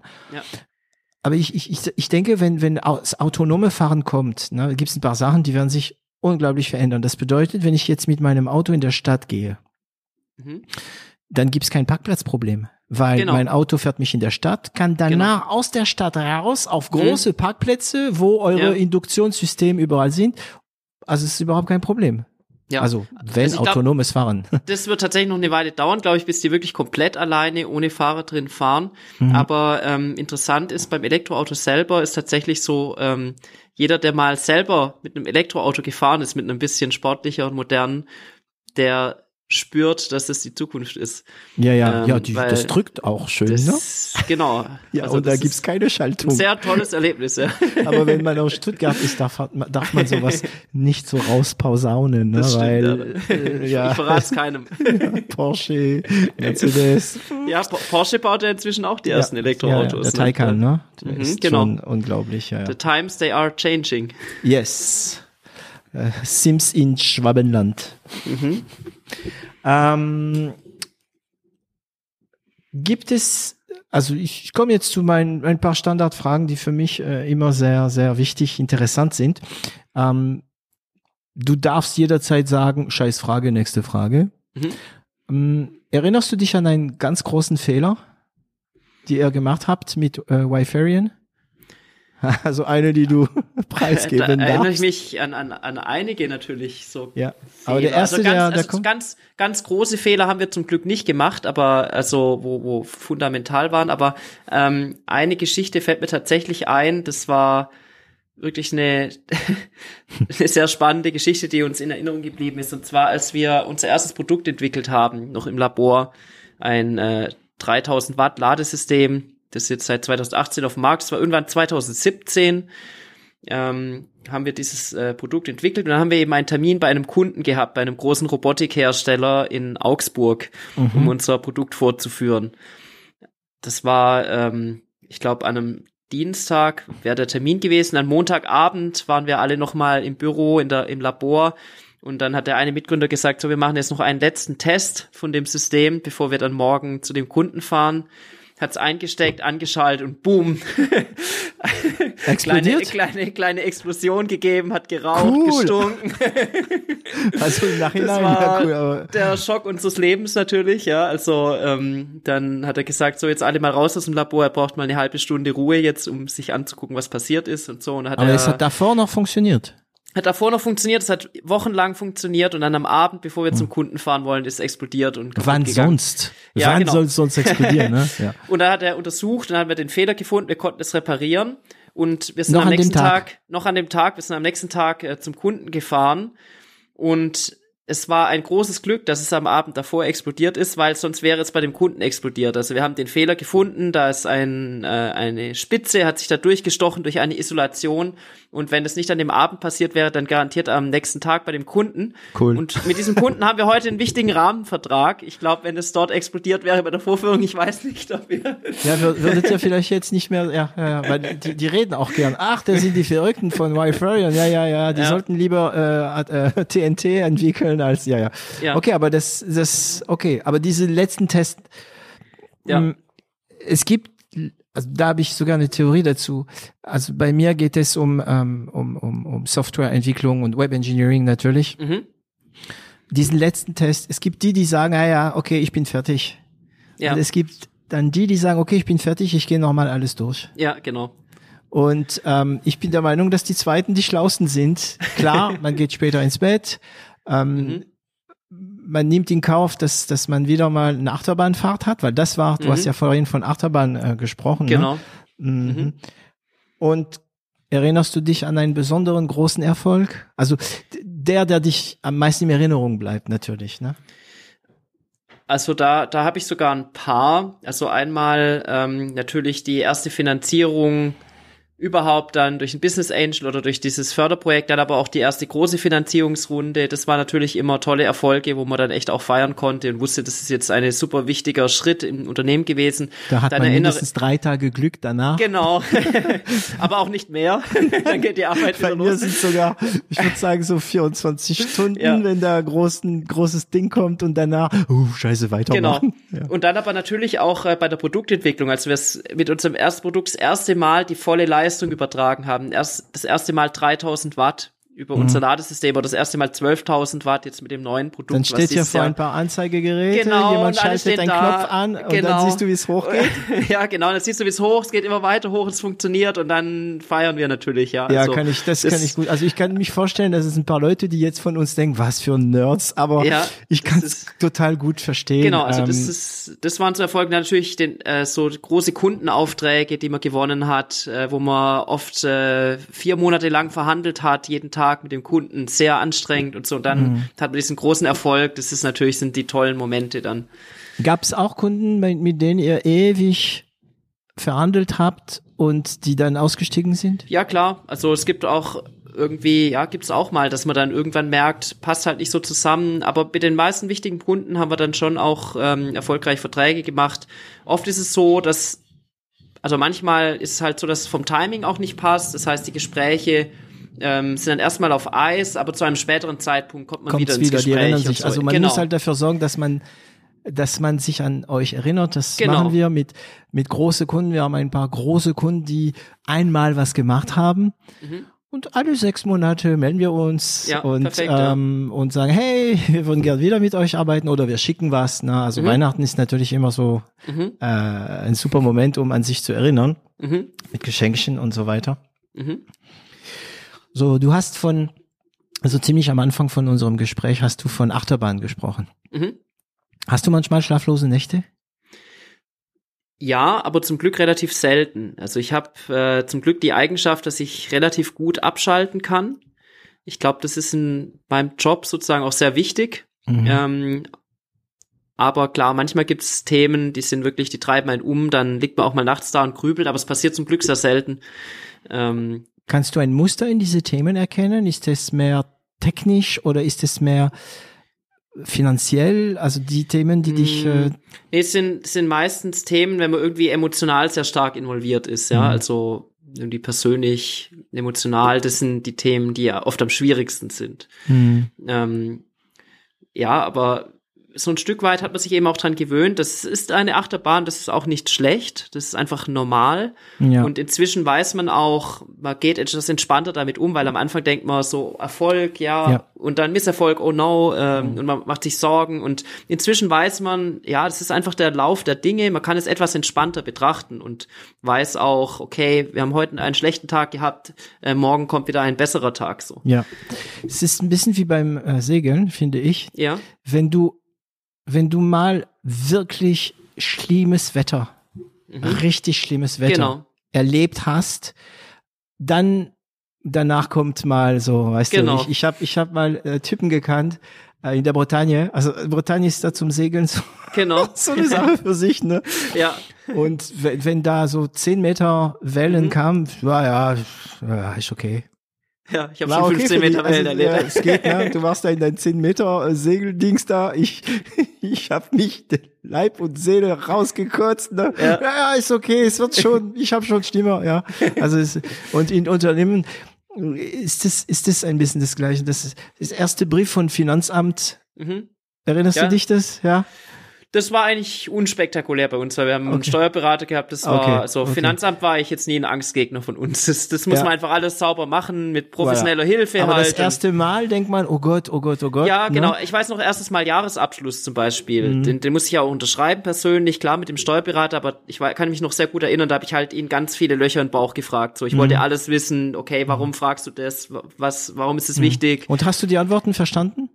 Äh, ja, doch, ich habe ja schon den Background. Ähm, und er war didaktisch begabt.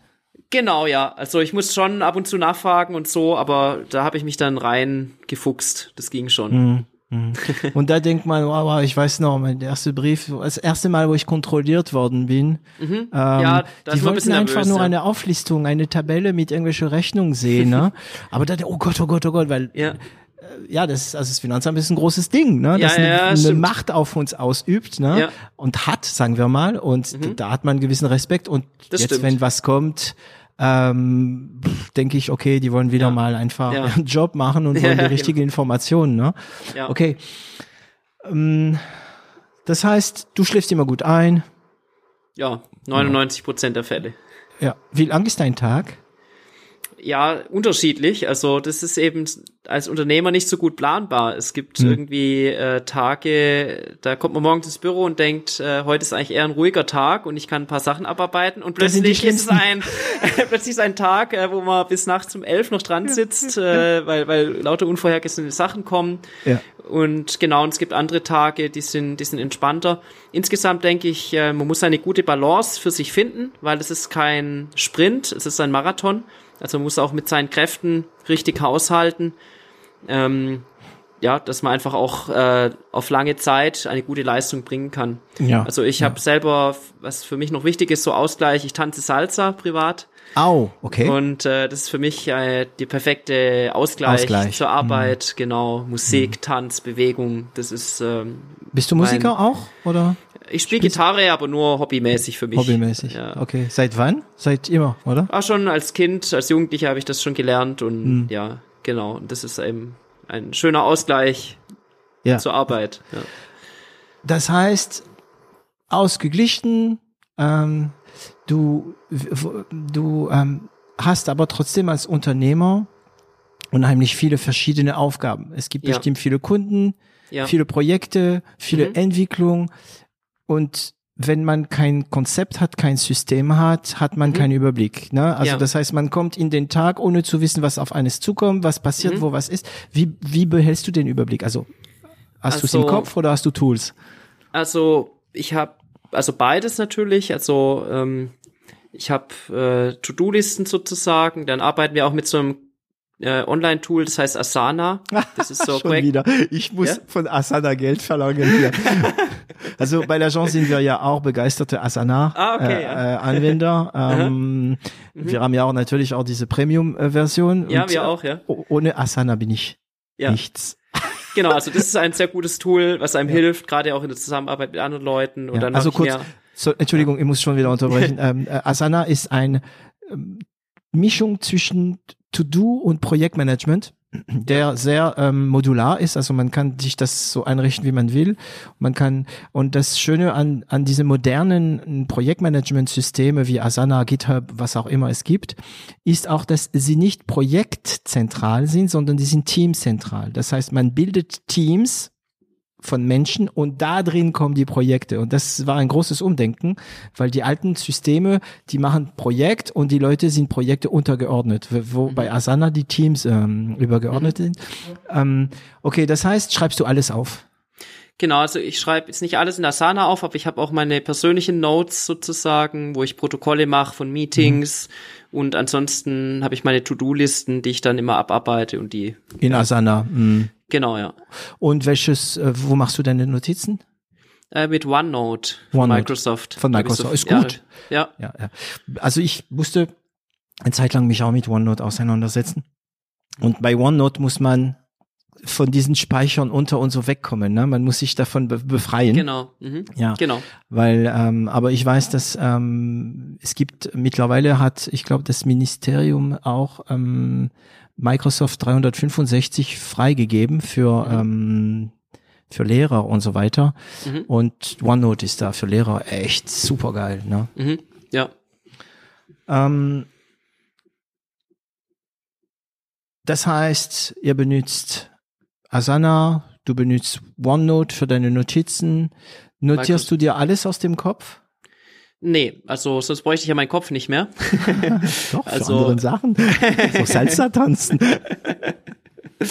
Das, dazu brauchen wir das Herz, nicht den Kopf. Ja. ja, genau, genau, genau. Nee, also ähm, ich merke mir tatsächlich auch viel. Ja? Mhm. Also witzig, alle Physiker, Physiker, die ich kenne, also ich kenne mittlerweile ein paar, die sind alle so, ja, die haben alle, ich glaube, ein Organigramm im Kopf. Also die können sich Sachen einfach merken, ne? Ähm, auch Kleinigkeiten. Mhm. Und sie tauchen nicht irgendwie tagsüber, oh, ich muss noch das und das. Mhm. Die kannst du erstmal erst, die hast du im Kopf erst, wenn du sie haben willst. Ja, also wie gesagt, nicht ausschließlich. Ich mache mir schon bei den wichtigen Okay. Sachen To-Do-Listen natürlich, aber zum Beispiel Inhalte von Gesprächen oder so kann ich mir recht gut merken, auch über lange Zeit, wenn ich irgendwie ein Meeting hatte oder so. Ich mache mir meistens auch ein paar Notizen und so, aber ich kann das gut äh, wieder abrufen. Abrufen im Kopf, wenn du es brauchst. Es taucht Ja. nicht auf. Hm. Genau. Ähm, eine wichtige Frage habe ich vergessen. Warum Salsa und nicht Tango? Ähm, da gibt's ja, warum nicht Salsa und nicht Tango? Äh, weil ich tatsächlich äh, während meinem Auslandsstudium mal in New York war Hm. für drei Tage und das ist ja so Welthauptstadt für Salsa. Und ich bin durch Zufall in einen Salsa-Club geraten. Ich habe vorher gar nicht getanzt ähm, Mhm. und ich habe dann dort einfach die Atmosphäre gesehen, äh, wie die Leute fröhlich und zur Musik äh, Ja. sich bewegen. Und äh, in dem Moment, das war der Moment, wo ich beschlossen habe, ich will auch Salsa tanzen. Warst du schon in Südamerika? Äh, ja, ich war tatsächlich sogar mal in Argentinien, aber nur eine Woche oder so. Da habe ich auch Aber Tango Salsa gesehen. hat Argentinien, das hat Argentinien wäre ja, dann ich super meine, für Tango, Tango. ist ja sehr schwer, ne? Ist, ist sehr ist schwermütig, me- Wahnsinn, melancholisch auch und, und Salsa ist ein etwas mehr Lebensfreude, Hm. würde ich sagen. Also, Ich bin, ich bin schon immer überzeugt, dass wenn man Deutsche und ich liebe es, Deutsche und Franzosen zu vergleichen, ne? mhm, ja, ist ein weil ich ja beides kenne, ne? Ja. Mhm. Also oder ich, ich bilde mir ein, beides zu kennen. Und ich glaube, Deutsche hören lieber fröhliche Musik. Mhm. Also nicht nur Kindergarten, Dur-Akkorde, Ja, ne? Aber ja. Deutsche hören echt lieber fröhliche Musik und Franzosen melancholische. Mhm. Äh, Tango hat in Frankreich einen ganz hohen Stellenwert natürlich. Okay. Ja, ja. Mhm. Wie sieht für dich so ein typischer Tag aus? Ähm, Stehst du immer um die gleiche Zeit? Hast du dein Ritual morgens? Mm, Ja, also meistens, ähm, wenn ich ins Büro komme, dann ähm, mache ich mir erstmal einen Kaffee. das, Okay. Ich, ich frühstücke in der Regel nicht. Der gute Sondern- Kaffeemaschine? Ja, äh, so mit Siebträger und so, also die macht Echt? hervorragenden Welche Espresso. Marke?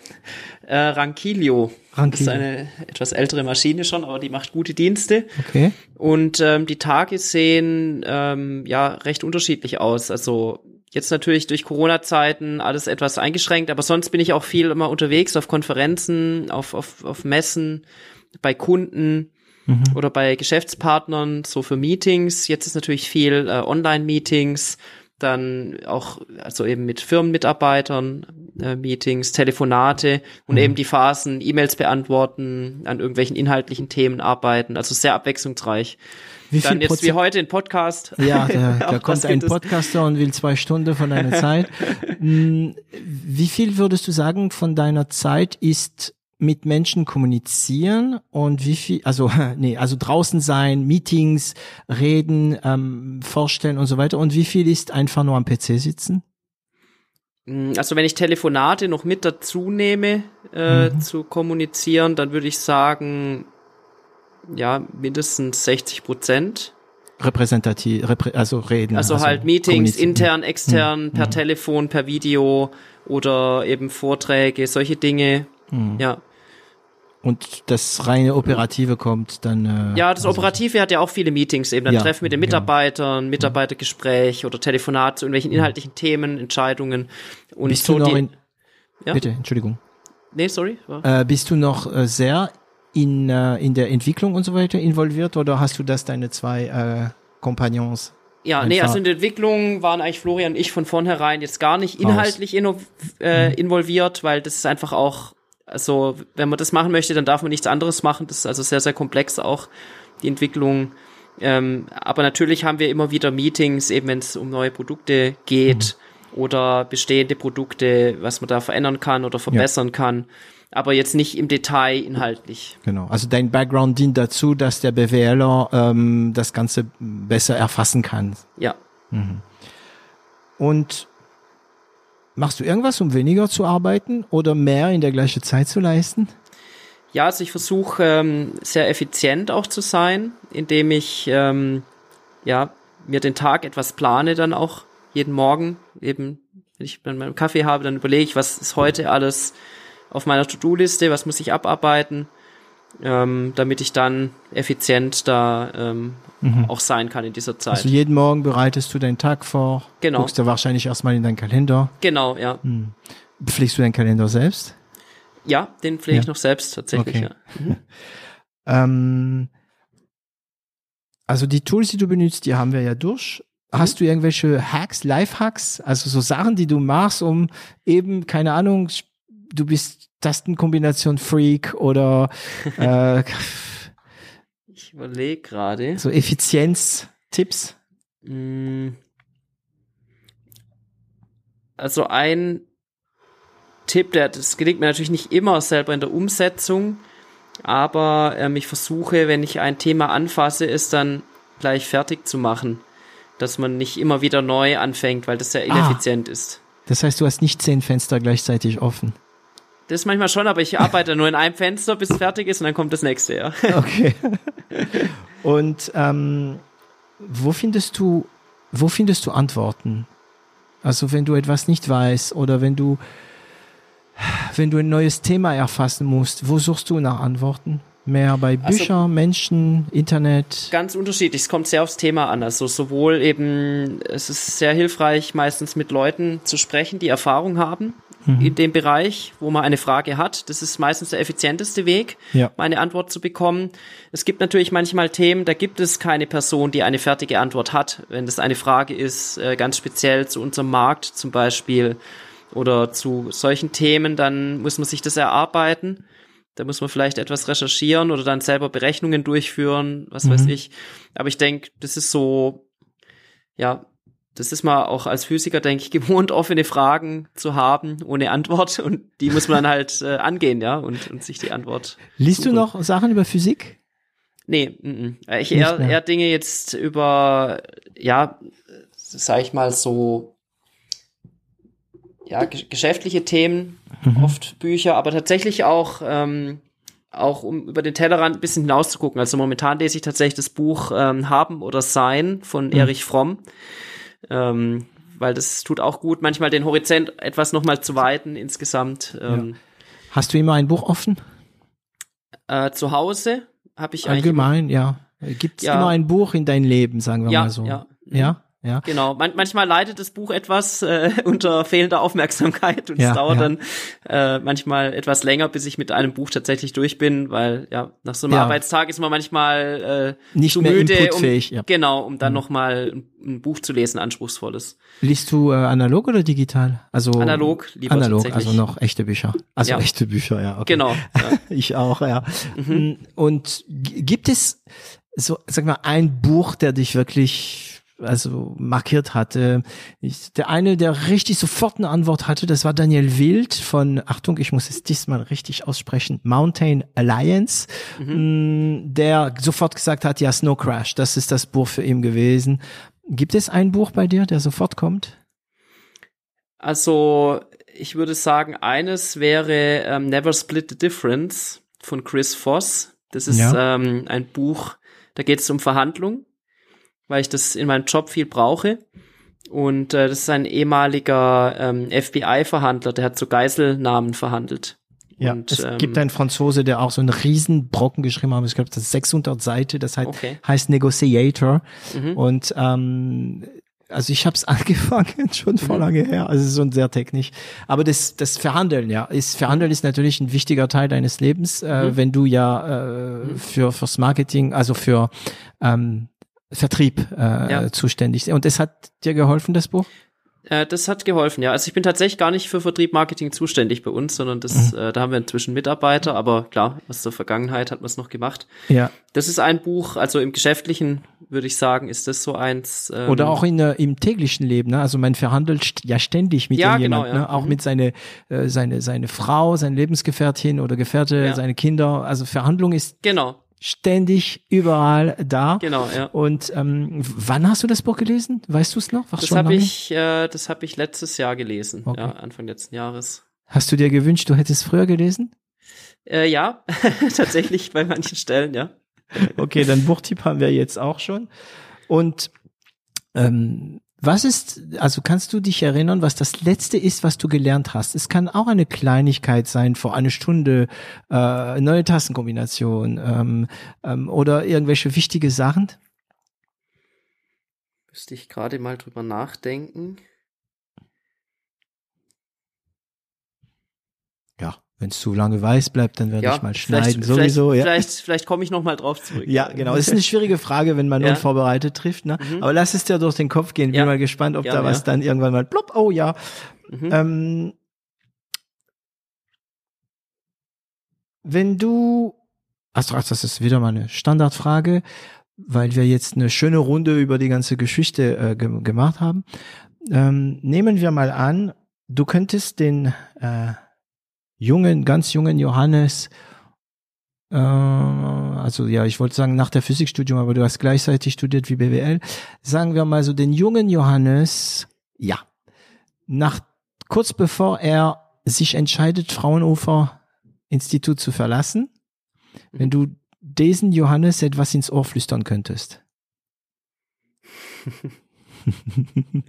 ich sehe gerade ein breites Lächeln. Ja, ich bin tatsächlich am überlegen, ob das, ob ich dann tatsächlich mir was ins Ohr flüstern würde oder ob ich nicht einfach sage, lass ihn machen, Ja, den ja. jungen Johannes, weil ähm, was ich vorhin schon meinte, diese gewisse Naivität, auch wenn man so ein Thema neu angeht, also mir würden natürlich jetzt ganz, ganz viele Sachen einfallen, die ich vielleicht ins Ohr flüstern könnte, aber ich weiß nicht, ob das unterm Strich gut wäre. Ja, Ich glaube, man muss manchmal die Erfahrung einfach genauso machen, wie man sie eben gemacht hat, ja, ohne da vorne wegzugreifen. Oder man sagt ja auch so schön, ähm, manche Erfahrungen muss man selber machen. ja, Ja, ähm, weil wenn einem man- jemand sagt, so, äh, pass auf oder mach dies nicht oder so, ähm, man lernt es besser, glaube ich, wenn man selber die Erfahrung macht. Mhm. Ja, ja. Also äh, da bin ich äh, auch, also ich, nee, würde ich nicht sagen. Ich bin nicht deiner Meinung, weil ich habe zu diesem Thema fast jedes Mal eine andere Meinung. Ähm, aber ja, ich glaube, das ist sinnvoll, die Fehler, die man gemacht hat und so. Ich würde mich vielleicht schon was sagen, aber die Frage, weil die nächste Frage wäre gewesen, und was würde er antworten? Ja, also was würdest du als äh, äh, als junge Johannes, was würde selbst antworten? Und wenn ich diese Frage an andere Unternehmer stelle, sagen sie meistens, ah ja, ich würde bestimmt sagen, hey Alter, was willst du mich da erzählen von der Welt? ähm, okay, wir kommen am Ende von äh, von unserem Gespräch. Mhm. Ähm, eine Frage noch habe ich über das Private, das Segeln. Ist es noch da? Ja, mhm. das Ja? Ähm, ist natürlich ein, ich meine, wir wohnen ja hier in Freiburg nicht am Meer. Nee. Deswegen ist natürlich äh, auf Urlaub beschränkt, sag ich mal, aber das mache ich nach wie vor sehr, sehr gerne.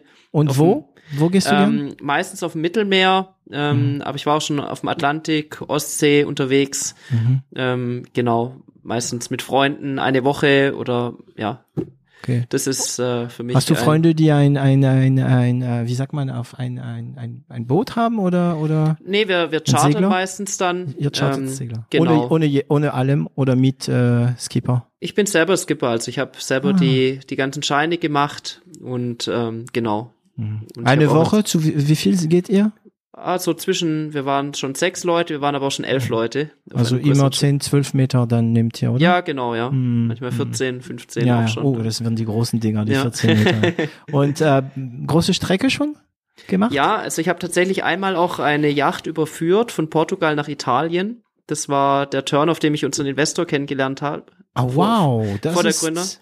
Okay, also runter, oh, da gibt's aber ganz gewisse gefährliche, Ja, Straße von Gibraltar zum Beispiel. gell, da würde ich, Oder- ach nee. Straße von Bonifacio. Nee, wir sind, ähm, wir sind in Portimao losgesegelt in Portugal und dann bis ans italienische Festland Cecina. Das Mhm. ging ähm, drei Wochen. Immer an der Küste oder manchmal doch? Nee, manchmal quer durch. Also, Mhm. ja. Und drei Wochen. Wir sind teilweise fünf Tage gesegelt ohne Land. Zu sehen? Ja. Okay. Aber das und, war eine tolle Erfahrung, ja. und es war ruhig oder habt, gab's, äh, Oh, wir hatten auch, Zwischenfälle? wir hatten auch äh, Sturm, Gewitter bei Nacht, es sind Dinge kaputt gegangen. Also meine Erfahrung war, ähm, es gibt keinen Segelturn ohne Zwischenfälle. Irgendwas ist Nee. immer, irgendwas geht immer kaputt oder. Aber zum Glück äh, äh, alle, allen geht es gut, keine Verletzungen. Das ist immer das Allerwichtigste. Okay, und für unsere Zuhörerinnen und Zuhörer, ähm, wie kontaktiert man dich am besten? LinkedIn, E-Mail, äh, Insta, TikTok? Ähm, am besten per E-Mail E-Mail. oder oder per per LinkedIn. mhm. Ja, das sind so die besten Kanäle, würde ich sagen. Okay, Johannes, eine letzte Frage. Mhm. Was hast du noch vor? Was habe ich noch vor? Mit dem Unternehmen oder? Hm, Ich weiß Ja. nicht. Also verschiedene Dinge, genau. Also erstmal ähm, haben wir noch einiges mit unserem Unternehmen vor. Ähm, wir sind, wir haben es heute geschafft, obwohl es unser Unternehmen noch nicht so lange gibt, ähm, eigentlich der ähm, Category Leader zu werden weltweit im Bereich war das Charging für Industrieanwendungen. Also wir haben jetzt Kunden auch schon ähm, außerhalb Europas und sind da mit der Technologie führend. Mhm. Ähm, und wir glauben, dass wir da ähm, wirklich ein äh, größeres Unternehmen hier draus machen können, was weltweit da eine wichtige Rolle spielen wird für diese neue Technologie. Ja. Und äh, das ist ein großes Ziel. Und äh, privat würde ich gerne mal ähm, um die Welt segeln irgendwann, wenn es sich Ah, ergibt. Okay, so richtig für 80 Tage genau, um die Welt. genau. Okay. Okay, Johannes, vielen Dank. Das war äh, sehr interessant. Ich mag das, wenn ich die Themen eigentlich gar nicht kenne, weil da lerne ich noch viel. Ähm, ich hoffe, wir hören uns mal bald wieder. Und ähm, ich sag schon mal Tschüss. Ja, vielen Dank. Mir hat's auch sehr großen Spaß gemacht. Bis zum nächsten Mal. Et voilà, Sie haben es geschafft, diese Folge bis zum Ende zu hören und ich danke Ihnen dafür. Sollte Ihnen dieser Podcast gefallen, vergessen Sie nicht, ihn zu teilen und darüber zu sprechen. Abonnieren Sie uns und zwingt Freunde und Familie es auch zu tun. Sie finden uns auch online unter 0auf1.com. Und falls Sie eine Internet- und Medienagentur mit einem breiten Spektrum an Erfahrungen und Kenntnissen brauchen, melden Sie sich. Das Team von L'Agence wird sich besonders gut um Sie kümmern.